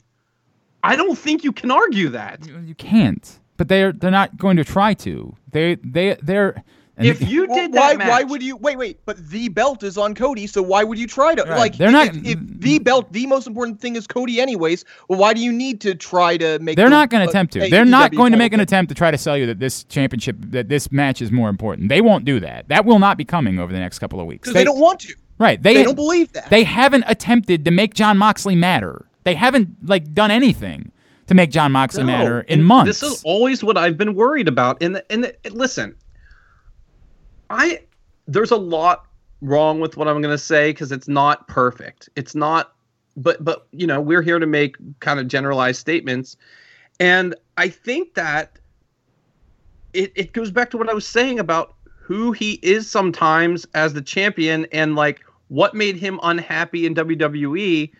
And I'm starting to wonder if what made him unhappy was that they didn't just let him have the belt, you know, be just just be the main guy on the show and just co- coast along. That they took it off him, did other things, and he had to do things that weren't easy. Like I, I don't know what else to say. How could he be happy with what he's doing right now, other than he has the title? And in theory, like if you're writing down on paper who the three biggest stars on the show are without what work they've done, he's obviously one of the bigger names. But like aside from that, he shouldn't be happy with anything they're doing with him on that show. I, I mean, look. I mean, out, outside of his opponents, maybe like Right. you know, you know, he he want you know wants to wrestle guys like Lance. Like the matches they're giving him are at least on paper interesting. Whether or not they actually end up being interesting, are they interesting? Uh, is wait, wait. you know, it's- define define that. They're interesting to who? There was nothing. Yeah, I, because I don't agree with no, that to at him. all. No, I Right. Look, it, I mean, it seems like he, you know, he wants to brawl with Lance Archer. He wants to have a have a street fight and, with Eddie right. Kingston. And, and if that's He what it wants is, to do if this. if it's just But a if selfish he wants to thing, do that, that that sort of leads to what I was just saying. He's wrong about then he's completely wrong about WWE misusing him. If if he thinks that is more prominent more important and puts his career in a better position than what he was doing, aside from like yeah, we all laughed about the uh, exploding TV and all that stuff. That was a hell of a lot more interesting than anything I've seen in the past 3 or 4 months. hundred percent. Sorry, it was. It was. I mean, it was.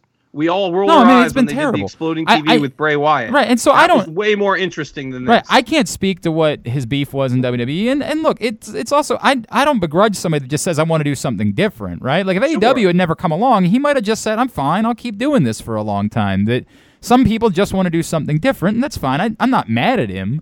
Um, It's not being mad. I the- just don't the- understand the difference. the Jon Like, what- Moxley problem goes back to what the fans say. Right. The Jon Moxley problem isn't Jon Moxley's fault.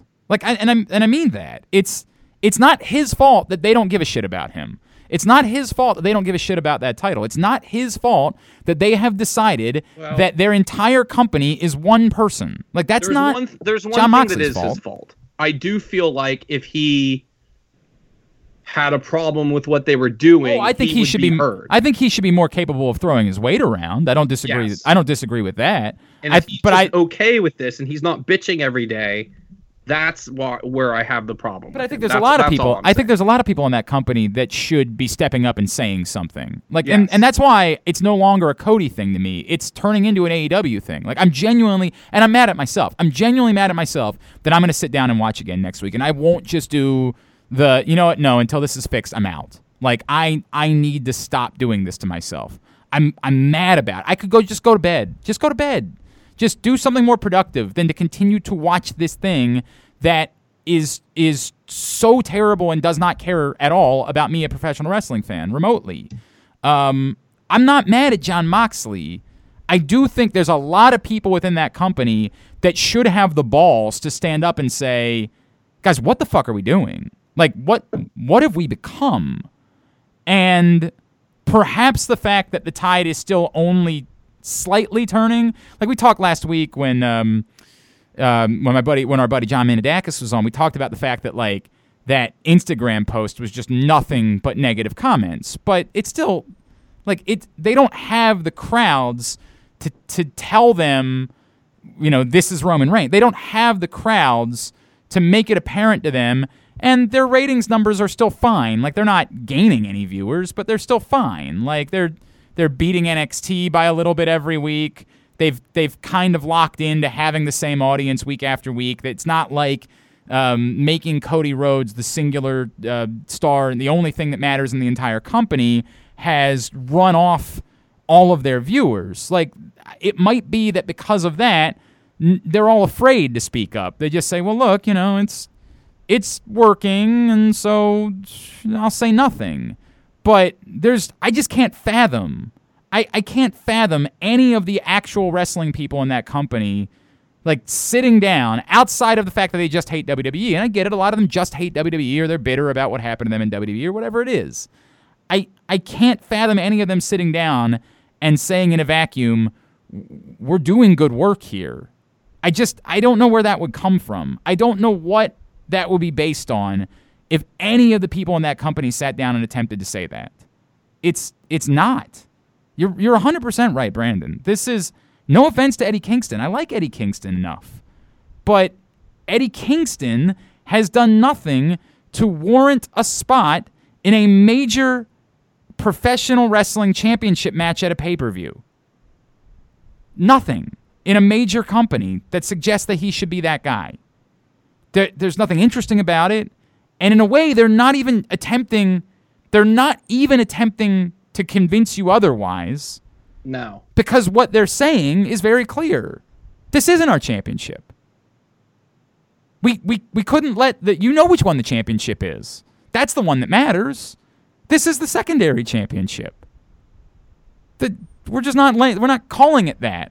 We're Like, the- pretending the, like, the funny thing is, contrarians would argue, well, that's what the NXT champion always says. That's what the Intercontinental champion always says. And while that's true, there is a big difference between, you know, Rhea Ripley saying this is the real women's title or whatever, and the guy who runs the company having a secondary They do title. that on a show where calling those- it the title and then But the- the- writing the show the- to make it more important than the other title. Yeah, the argument is that a mega, you know, a mega maniacal heel or whatever views it that way. The problem is when No, a that face- person a face can view it that way well, yeah, too. well, well, whoever, a, a- an egocentric person can say it that way, whether they're wrong, but they need to be shown that they're like the pro when the program shows that they're right. That's the problem. Well, and there's Right. and, and there's a couple other things that you throw in there too. One being like it's it's the only women's championship on that show. She's not really like she's not d- d- putting it up against anything else on that show Well, in that world. In theory, they're saying I know- bigger I than know Raw it- or SmackDown, I- but you're right. They have those. Correct. Right. Like in their world, there's only one championship she can go after. So what other championship would she be referring to, right? Right, like she right, that's can't she can't get the Raw Women's Championship. So she of course should be putting over the one championship that she can have. Right. This And when Owen and when Owens brought it to Raw and did that with Cena, A, Cena had the US title, not the world title, and B, same thing. He was going to go back to his correct. show, now you know, or whatever. now the there's this, you know, I like you could you could argue at times that they have less boisterously, right? Like tried to convince somebody that the uh, for example, when when Brock Lesnar was gone, Right. they wanted you to believe that this was the championship on the show. And again, the That was argument a plot device, right? like at the moment, that's what they really wanted you to believe that because they didn't have another champion. Um, this is something. This is purposefully burying yeah, your because Jon Moxley's on the show every week. world champion. You're purposefully burying him. Not just Cody Rhodes in character, and you trying to convince us. Well, he's not. He's not really a face. He's like a. He's like an evolving face. Like no, no, no. This is the entire company burying your champion and your championship belt. The entire company is participating in concert with you burying your own championship. But they're not burying the championship because the championship is around Cody Rhodes' waist. Right. They're burying their other belt. Yeah. They're burying their their what they are saying is their secondary belt. But they created this problem whenever they had that stipulation that he couldn't Yes. fight for the belt. One hundred percent. Because if they wouldn't have done that and they just did this with the world title, we'd still have problems. Oh, it would but still be wouldn't terrible. as bad. Well, I mean, it would only would be- it, it it would would be only bad. It's but it's like there's But like there's, there's an extra layer. there's to it. 20 layers to it. If they did it that way, there would only be 17, right? Like I mean, like you're not. That's the thing. Here's the thing. If this is if this is Jon Moxley versus Eddie King, because here's what I do want to say about this is that overall you're right. AEW is not good work right now, but individually people are doing good work. So for example, I think Eddie Kingston is doing good work. I right don't. now. I don't disagree that he's doing good work. Yeah. But the problem is this is for the world title. So if this was Jon Moxley versus Eddie Kingston for the TNT title, Be all in. I think we'd view this very hundred differently. percent, we would. Right. You would say, "Yeah, give it to me." That's you're, you of, of course, Aaron. Of course, that would be the case. But again, we're conflating so many different issues. This is, man, I really, I'm mad at myself. I'm mad at myself for getting as worked up as I get. But what I'm, and and that's really what's. I hope you guys know that's what's coming out right now. I'm really mad that I'm watching. I'm really mad at myself, and and the only reason I'm watching is because we do the show every week, right? It it this makes me want to not watch. But if I didn't watch, I would feel like I had to quit the show. And in fairness, like the show at this point is just what we do it for fun. Let's make that very clear because we're buddies and we would sit around talking about wrestling anyway. We don't get any advantage out of this.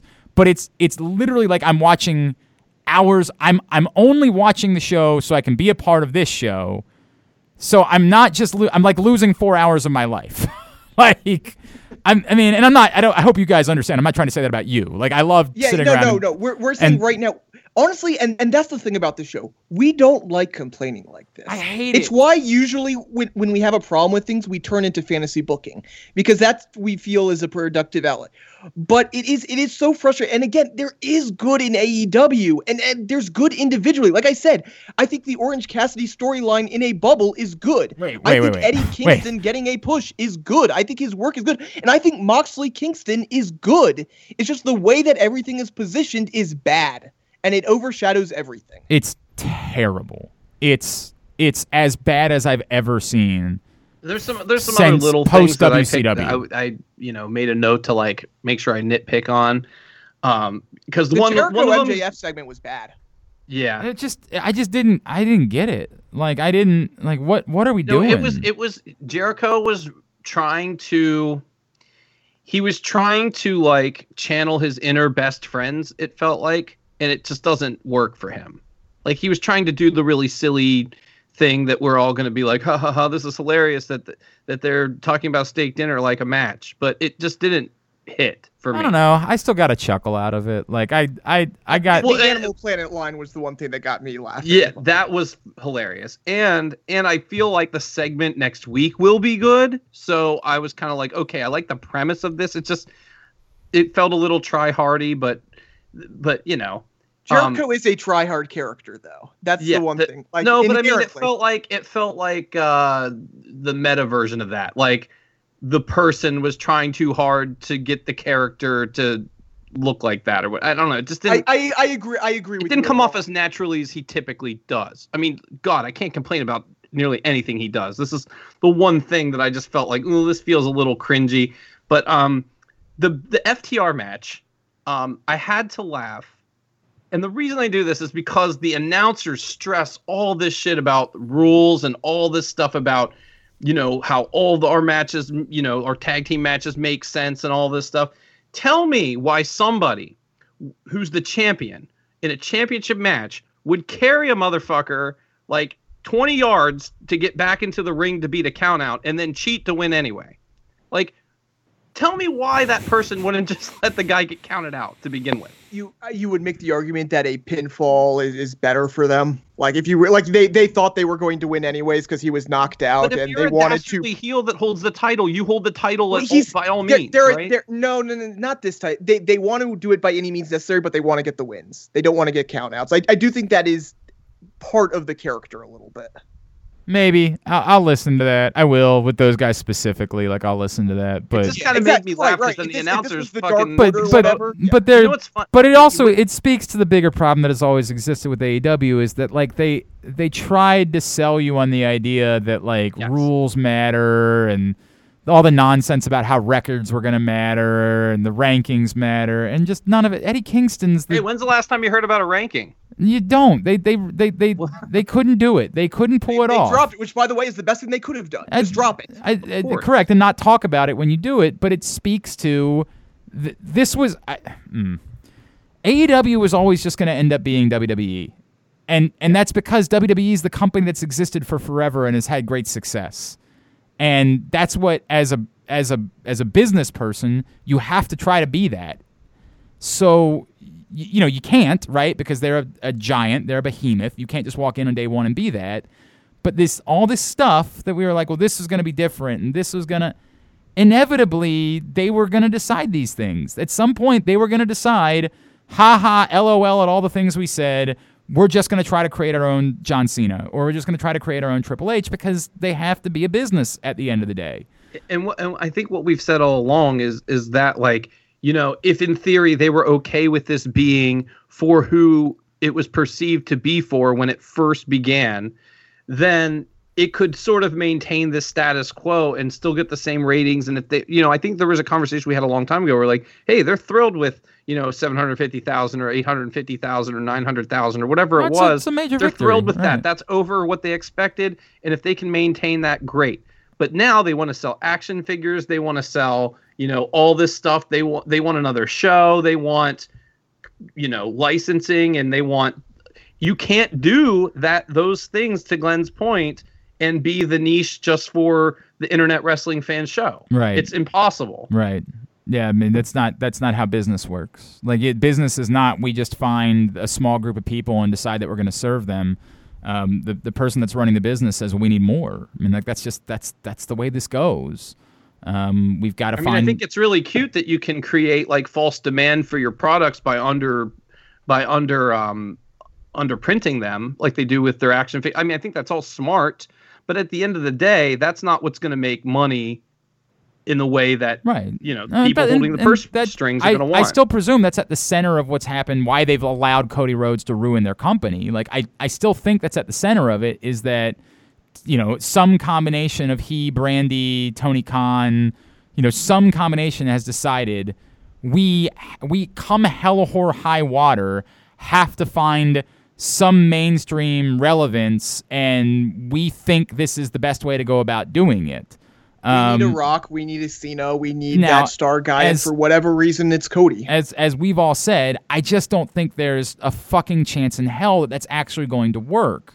But like in a weird way, I get it. I get why they're so hell bent on it because as a for this is besides professional wrestling as a business, they realize if we want to accomplish all these other things, we've got to find it. Now, I think they're hitching their wagon to the wrong horse in the process. And I don't know if that's about more about Cody and Brandy or if that's more about Tony. I don't I don't know enough to know why it is they've tried to they've decided that's the guy. I don't think that's the one. I think that that is going to fail. I, I, I it's not that Cody's not like in some way Cody's good looking, but he's not Hollywood good looking.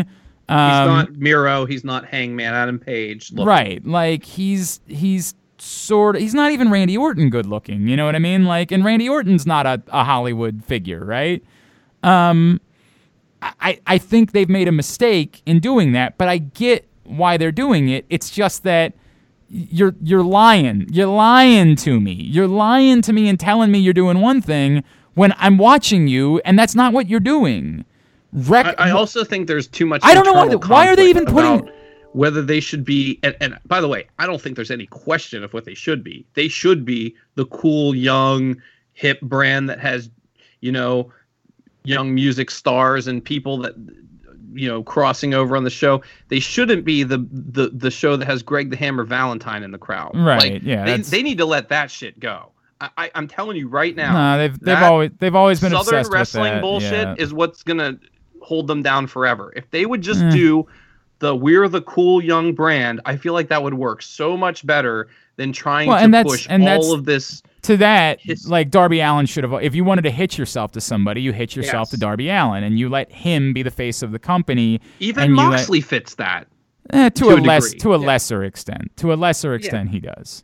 Um, but they they are you know Cody Rhodes is on some fucking talent show you're never gonna watch. So you know he's got to be the guy, right? Like he's got to be the and we're star. gonna try to take every trademark that WWE forgot to you know to lo- to renew and use the like that kind of stuff. I just don't think they should be doing it. I mean, Well. maybe I'm wrong. Maybe next year we'll be talking they'll double their size and all this stuff. Oh. I just don't get all the southern old southern wrestling callback stuff. yeah, that part. they, they, they they think there is a a- an audience that has you know left that that remembers that fondly. That's why you're seeing it in NXT as well. There's some study out there that shows there is an audience out there that wants some of this. Well, it makes a lot stuff. more sense for NXT to do it, considering who's watching those shows. No, I, I and I understand that, but I'm saying there there is almost certainly a study out there that shows there is a a you know a bank for nostalgia. So Well, I, but I guess my point is, if that's what WWE is doing, they should do the opposite of that. They should they should be the alter. They should truly be what they said, which is the alter. I do think there's a marketplace for that.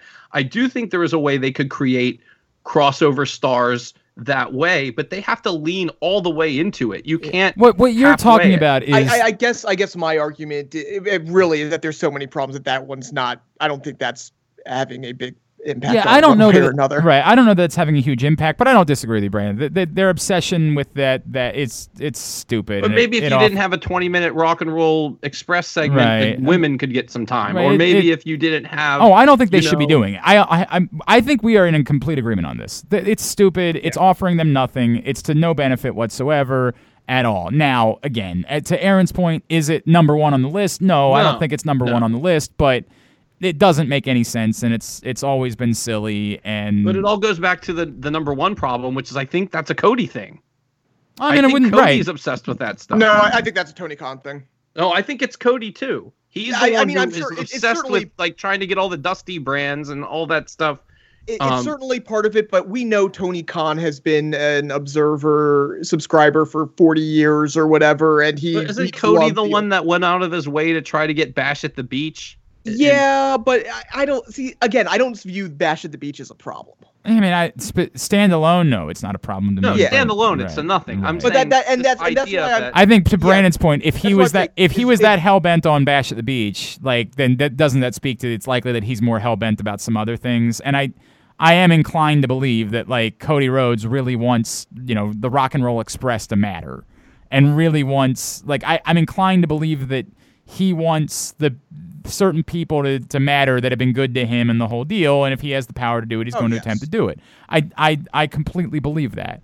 Um, it it speaks to the issue with allowing one person to have such power over a professional wrestling company. It doesn't work. It doesn't work. It's easy. It's so easy. Hey, I'm the guy that's got the most skin in the game, so I should have the most skin in the game, right? It doesn't work. It's bad. It's bad. It's bad. It's bad. It's I, I said so I said it 18 months ago, being that in the history of wrestling, I don't think it has ever worked with wrestlers controlling the book and controlling the company. It, you know, it didn't work with Dusty. It didn't work, you know, just throughout the territories. Whenever you had a star controlling it, in general, it didn't work. And I thought at the time that Cody and the others realized that, Right. That's, and would, would that's learn why we from won't those do mistakes this. of the Yep. past. Yep. And clearly they didn't. Aaron, I thought you were going to say in the history of pro wrestling, there's only one royal, Royal family. family, right? Well, yeah, that too. Jesus Christ. All right, quickly before we get to And, uh, and that's why this matters. And that's why Cody Rhodes is a star of stars. quickly before we get to Moose. Um, NXT. Yeah, I don't. I can't decide whether or not I think it was smart for them to address the Finn Balor thing or not. Um, I in a weird way, if if you weren't gonna do something, I would probably have just left it alone. Instead, They don't know if they're doing anything. and and, I think and, that's the problem. and I th- but that's if you don't know that you're doing something, I would almost I would leave it lie until you have to. Is what I would do. Here's the Here- problem. you here's have the to answer. address it for Holly for like if you have a huge show, you know, the Halloween Havoc show, and Finn Balor isn't around, you have to address the question: Why isn't your champion around? Well, I don't have a problem with them addressing the fact that he had surgery. I don't have a problem with that at all. But the notion that they've done the like, there's always been a championship match on every one of these like Wednesday night shows they tried to prop up isn't true. Like that's that's they have not always said we have to have a major championship match on these shows. And if like I guess what I would say is, does it make it any better that you've addressed the fact that he's not there if he's not going to be there and there's not going to be a championship? Like he's just not going to be there what you stripped the last Yeah. guy of the title. This guy isn't here. Why are you talking about it? right? Like why? Well, I, I'm gonna I'm gonna venture to say eh, this. I don't know what to think as far as where he is on the other end of this, but I would suspect that he's gonna be sort of like a face now.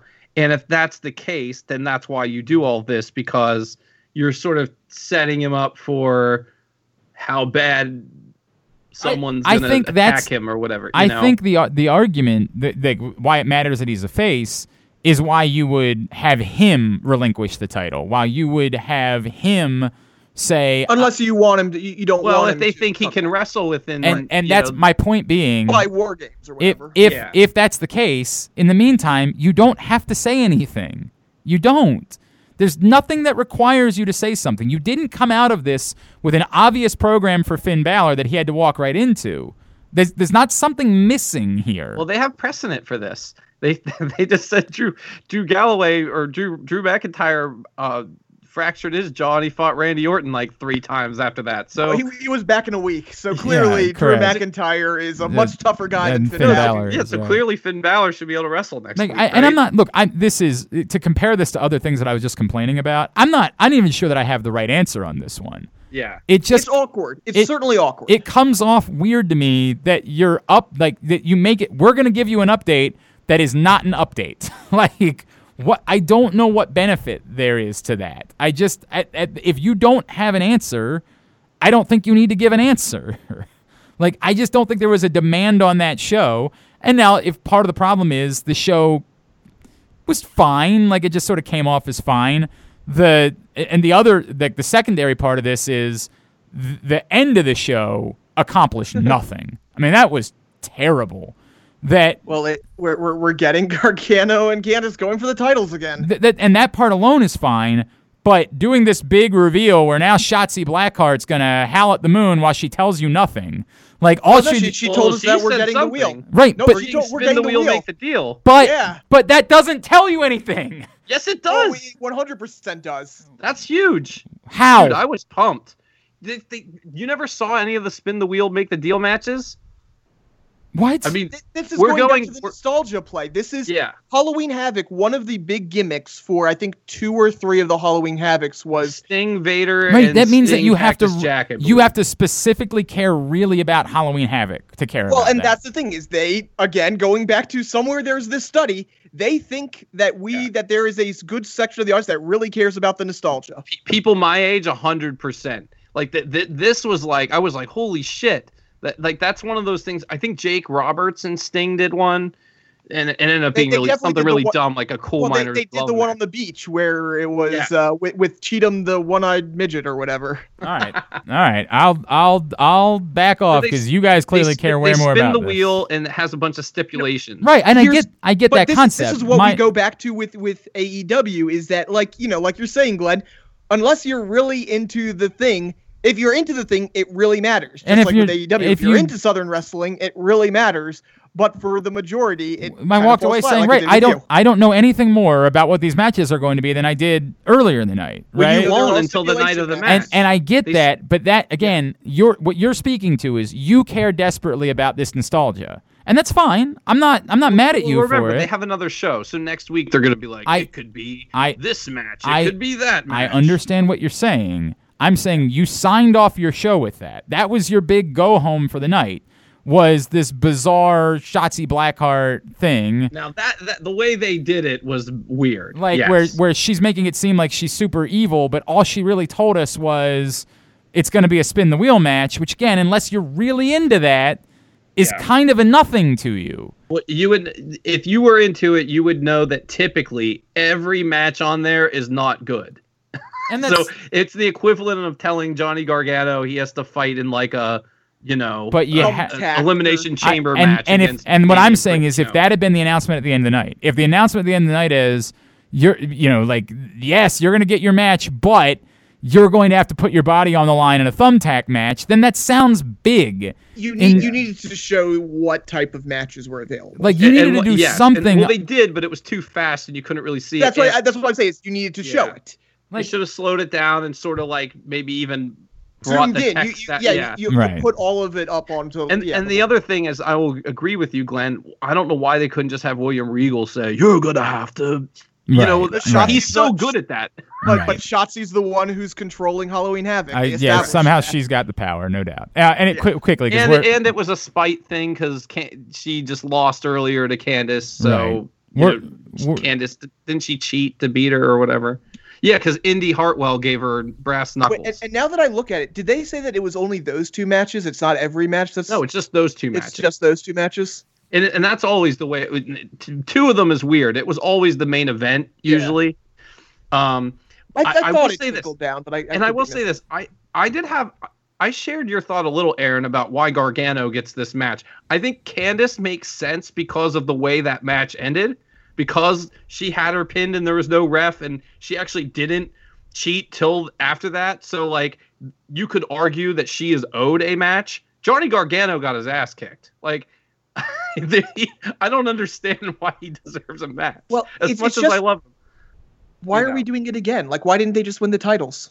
No. Right. Well, it- it- right. Well, no, the can, but the Candice thing. For I'll what it's give worth, them, when- because at least they opened the kept the door open. when But that's but that goes back into a face thing. Like if if, if you are you know kind of won the match and then had to win your way back into the match, like all of a sudden Candice Yeah. is Right, you and- know, and- that's a yeah. strange path. and so what I I'm what- just saying she didn't just lose and get her ass kicked and then say, "Give Right. me another match." when Like, William Regal Gargano came did. out, I thought what would have made sense, like what I was expecting, is for him to say, "But there's going to be a big stake if either you to leave if you if you lose, you're out of NXT." Like that's Yeah, what I I, thought- thought was about to happen there, and that makes a lot of sense. Like, oh, I see what's going on here. This, I'm I'm kind of with you. Like what. Other than we don't have a championship match and we need to make it seem like we're doing something at Halloween Havoc that matters to try to pop a number And- that and night, That's definitely why they. and this they is why doing we're doing it. All right, um, let's. Uh, Wait, you know what? wanna- do you want to know the matches that are on the wheel? Uh, quickly, it's got to be quick. All right. So the matches that are on the wheel are Coal Miner's Glove on a pool match, Trick or Street fight, Blindfold match, Casket match, Chamber of Horrors match, which is definitely winning for Gargano, I bet. well, isn't the Bikers chamber cha- of, wait wait wait isn't the Chamber of Horrors match the electric chair match? Yep. Then that can't win. Bikers Chain match, Buried Alive match, Devil's Playground match, Boiler Room Brawl, Shotzi's Choice, and Weapons Wild match. I mean, So like four of I- those matches are the same thing, right? yeah, basically. Well, they're Pretty all much. I mean, they're, they're all all kind of the same thing.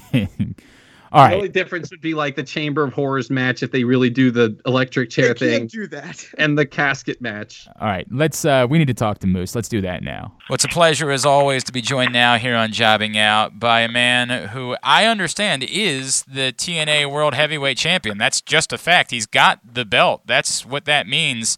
And he's getting ready for Bound for Glory coming up on October 24th. That's one week from now. He is going to be facing EC3. Once upon a time, he was DeMatha's own Quinn Ojinnaka. Now, he is, of course, Moose, and he's with us on Jobbing Out. Moose, it's Glenn. It's great to catch up with you again, man. Thank you for taking the time for us. Oh, thanks for having me again. Let's make this very clear. You are the TNA World Heavyweight Champion, correct? Absolutely. I mean, you know, you know your um. It seems like you've done your research. I mean, it doesn't take a genius to watch an episode and Impact and realize who I am. Um, but thanks for doing your research. Of course. Um, nonetheless, Uh, before interviewing me. every every Tuesday night that is on AXS TV for Impact Wrestling. You've you've got the belt. Now someone someone might ask why or, or how. Now I'm not stupid and I don't want you to kick my ass, so I wouldn't do that, of course. But if someone asked why or how you find it to be okay to call yourself the TNA World Heavyweight Champion, what would you say to them? And again, that's definitely not me. Um, I'm the best wrestler in the world. I'm the best wrestler in Impact Wrestling. I've beat every TNA legend um, that has come back to Impact Wrestling.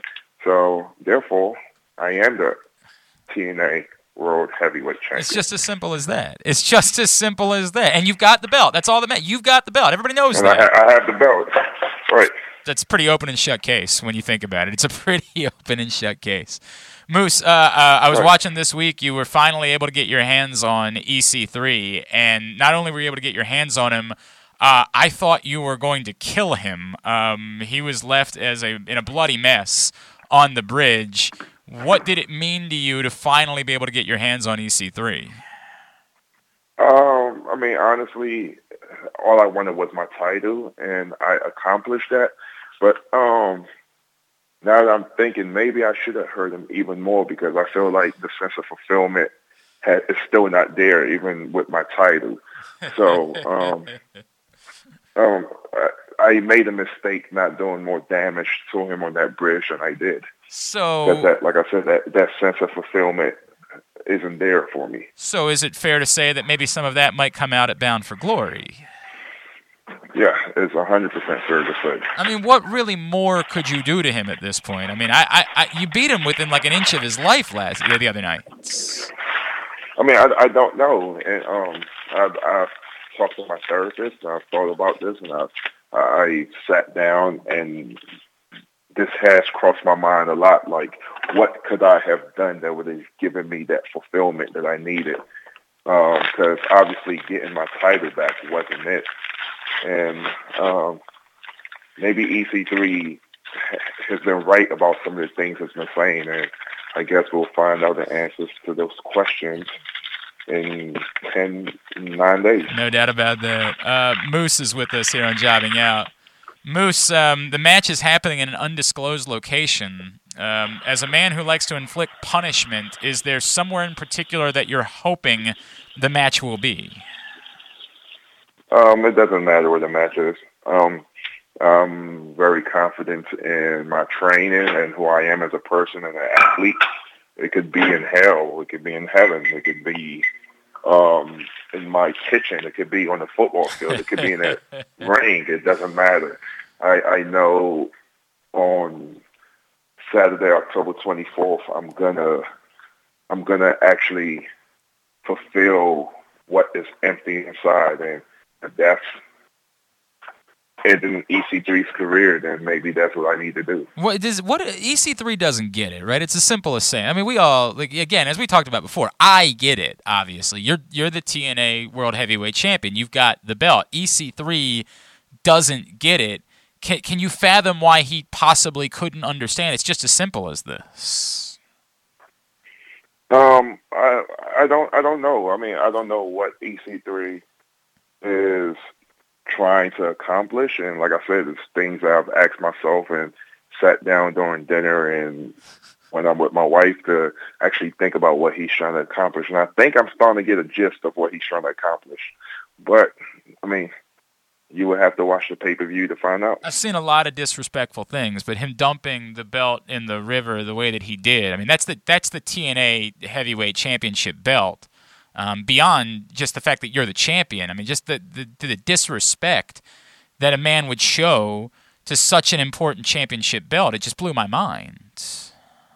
Right. I mean, as a, as a championship belt that he once held. Right. So, like I said, I'm starting to have an idea what this is all about. But I mean, I can't. I can't give you my game plan. You just have to wa- watch the show or watch the pay per view on next Saturday um, to find out. Or two um, in two weeks, so it's nine days. No doubt. No to doubt. find out what my game plan will be. The 24th, of course, Bound for Glory, pay per view, FITE TV. Moose is with us here on Jobbing Out. Moose, it's just been a while. I just want to catch up with you a little bit. Um, you know, you've you have become a stalwart for this brand and this company, and someone who is carrying the mantle now for a few years. And it's been a trying year for a lot of people, right? Like the the wrestling world got flipped upside down. The world got flipped upside down. Um, how much pride have you taken in in being that guy and, a standard bearer for an entire company, someone that people are tuning in week in and week out on AXS TV because they get to see Moose? I mean, it's just how um, what kind of attitude you have, and my attitude ever since I decided to be a professional wrestler is to be an alpha, um, and that's what um, I've been doing. Um, it's like. We had a, a, a time where we didn't, that had contract stuff going on with our who our world champion was, which is a good friend of mine, mm-hmm. and um, she couldn't make it in. So I knew Impact needed to count on somebody on the roster to to be that top guy per se, or that that world champion. And I I I stepped in line and um, put the company on my back, and that's what Alpha's doing. That's what I consider myself. How proud are you of the work the company has done as a whole during this this time? Besides the fact that EC3 doesn't get it, but just the company as a whole, dealing with what we're doing with, you know, no crowds, the whole deal. How proud are you? The shows of late have just been excellent every Tuesday night. How proud are you with all the work that the entire locker room is putting in to make this happen? Oh, I mean, it's a group, it's a team effort. Not only the wrestlers, but the production guys and the um, office guys. Mean, I think it's, it's I can't say it's just one specific group that makes it makes it work. It's a hundred percent a team group effort, and why why Impact Wrestling is one of the best wrestling shows on national television. Uh, there's no question about it. Of course, every Tuesday night, eight o'clock on AXS TV for Impact Wrestling. Moose, uh, where where you are in your career, we know you want, you know, obviously EC three EC three coming up, but but what, you know, look, you're gonna, we all know you're gonna kick EC 3s ass. We just saw you do it the other night. What then? Like, what what now for you at this point in your career? Are you still trying to accomplish?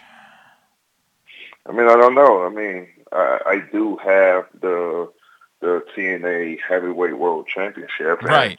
after I kick EC3's ass in a few days, um, maybe I might get bored and want to claim what some people might say is the real world championship, even though I don't believe. Right, the other world the championship, right.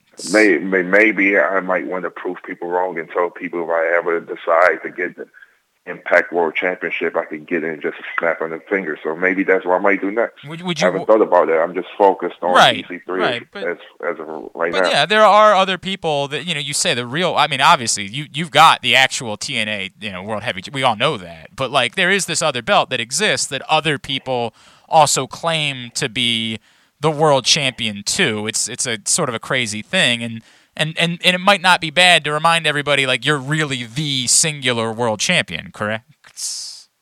Right. I mean, you said it right on the money. You're 100% right. I love this, man. Hey, uh, Moose, for th- for those that have never heard you before on our show, and, and it's been a, a, lot over the years, we've always appreciated it, man. Can you take me back to a, a, kid in D.C. that was playing football, that went on to a high level college football and an NFL career? Um, when did you know this is what you wanted to do? And and when you made that jump, were you always confident that this guy, as I said, a standard for an entire company, this was the guy that you were going to be in the professional wrestling business? Um, I mean, obviously, I didn't know when I got into professional wrestling that I would be who I am right now. Uh, but I always knew I would be successful in doing it, which that's just the attitude I have when I put my mind in doing something. I was going in with a successful uh, mindset that I'm going to make it. I'm going to be damn well good at it. But um, did I know I was going to be most working for Impact Wrestling? I mean, you never could, could guess that. Um, but uh, I've been a big professional wrestling fan since I was about 10 years old, and I knew at 10 years old it was something I wanted to do and followed it every single company since I was that young. I mean, and, and clearly you've had an insane amount of success and you've accomplished all these things. Um, what was there anything in particular, like growing up and your background in DC, that that that you know has fueled you to this point, still to this point in your career? Is there anything about you know that, that background or your time even at DeMatha that that has fueled you still to this point in your career? Um, I don't know. I don't think it's anything particular that fueled me. I mean, one thing that a lot of people don't understand, I'm Nigerian. And um, for people who are Nigerian or know anything about Nigerian parents, they um, they um, they expect a lot from you. So sure. um, I feel like that's a testament on why I've been able to be successful in both into sports and um, wrestling and professional football, just because of that mindset that was instilled in me as a kid from my Nigerian parents. No doubt, man. I don't know how many people in the world have both been TNA World Heavyweight Champion and have like protected for Tom Brady in their life. I think it's a pretty small list of people that have accomplished those things. Uh, correct? Yeah, um, it would be only one person. me. yeah, just Moose, no doubt about it. All right, Bound for Glory next Saturday. Moose and EC3. And of course, every Tuesday night uh, on AXS TV at 8 o'clock, Impact Wrestling. Moose, let's get some plugs in for you, man. Um, social media, t shirts, anything like that. What can we plug for you, dude? Um, I just have a Twitter, which is um, I just have a Twitter, which is um, the Moose Nation, and my Instagram is Moose Nation sixty nine. All right, give him a follow in those spots, uh, dude. Continued success. Uh, go kick EC3's ass next Saturday night. Appreciate you taking the time for us as always, man. Uh, really enjoying the work that you're doing right now, dude. All right, appreciate it. Great stuff. All right, appreciate Moose. We need to wind down for the week. Um, Aaron, you want to get some VSiN plugs in? Uh, yeah. Uh, if you have SiriusXM Radio, listen to VSiN on channel 204. If you have Comcast Xfinity, you can listen to or watch it on the Comcast Xfinity app. You can also go to VSiN.com and subscribe. Get the uh, get the shows, get everything, plus get all of the uh, good betting information that you need. Very and good. with Maryland voting next month, you might need it. Yeah, please. I, I don't normally. I don't really get. You know, I'm not going to talk about it. I'm not to I don't want to have this conversation. Uh, I mean, I was talking about the gambling. I know, I know. I was going to say something about that, but then I, I just don't want to go there. So I'm just going to move on. At the Aoster, follow him on Twitter. Brandon, would you like to plug something? So, in lieu of having anything to plug, oh, I just you want stepped to share on your own I just bit. read, which is You exciting for multiple reasons. You stepped on your own which bit. is that Isaiah Swerve Scott is getting his own podcast Yeah, show cool. on the I like- WWE like Network Swerve. starting But- October 23rd. But we had been doing So- a bit with you, and you just stepped on your own bit. I don't have it. Uh, I, I I would rather talk about that because I think that's cool. but and, that's- um, that's not I a think good that bit. He's been doing good work, and hopefully that means they'll make him a bigger star. So Yeah. I'd like to see what this show's all about. He, he had actually he had a good podcast before he got to WWE. He was kind of just going around interviewing people backstage of the shows he worked with. So I expect it to be good here too. I'm really mad at you that you, you ruined you ruined your own bit. I'm really mad about that. I'm almost as mad as I am earlier in the show. Uh, at AJ Francis, and we want to plug your Twitter. Yeah, at Brandon Linton. Thank you. At AJ Francis 410 on Twitter is how you follow him and uh, Instagram as well. Support him. Thanks again to Miggs and Bra- Braun Strowman. Thanks to uh, Moose, for Brandon, for Aaron, and for the main event. Vent. Vent. Vent. Vent. Vent, vent, vent, vent, Vent. vent. Vent. Vent. Vent. Vent. AJ Francis. I'm Glenn Clark. This has been Jobbing Out. Jumping out. Fuck Brandon for not having a fast food thing prepared.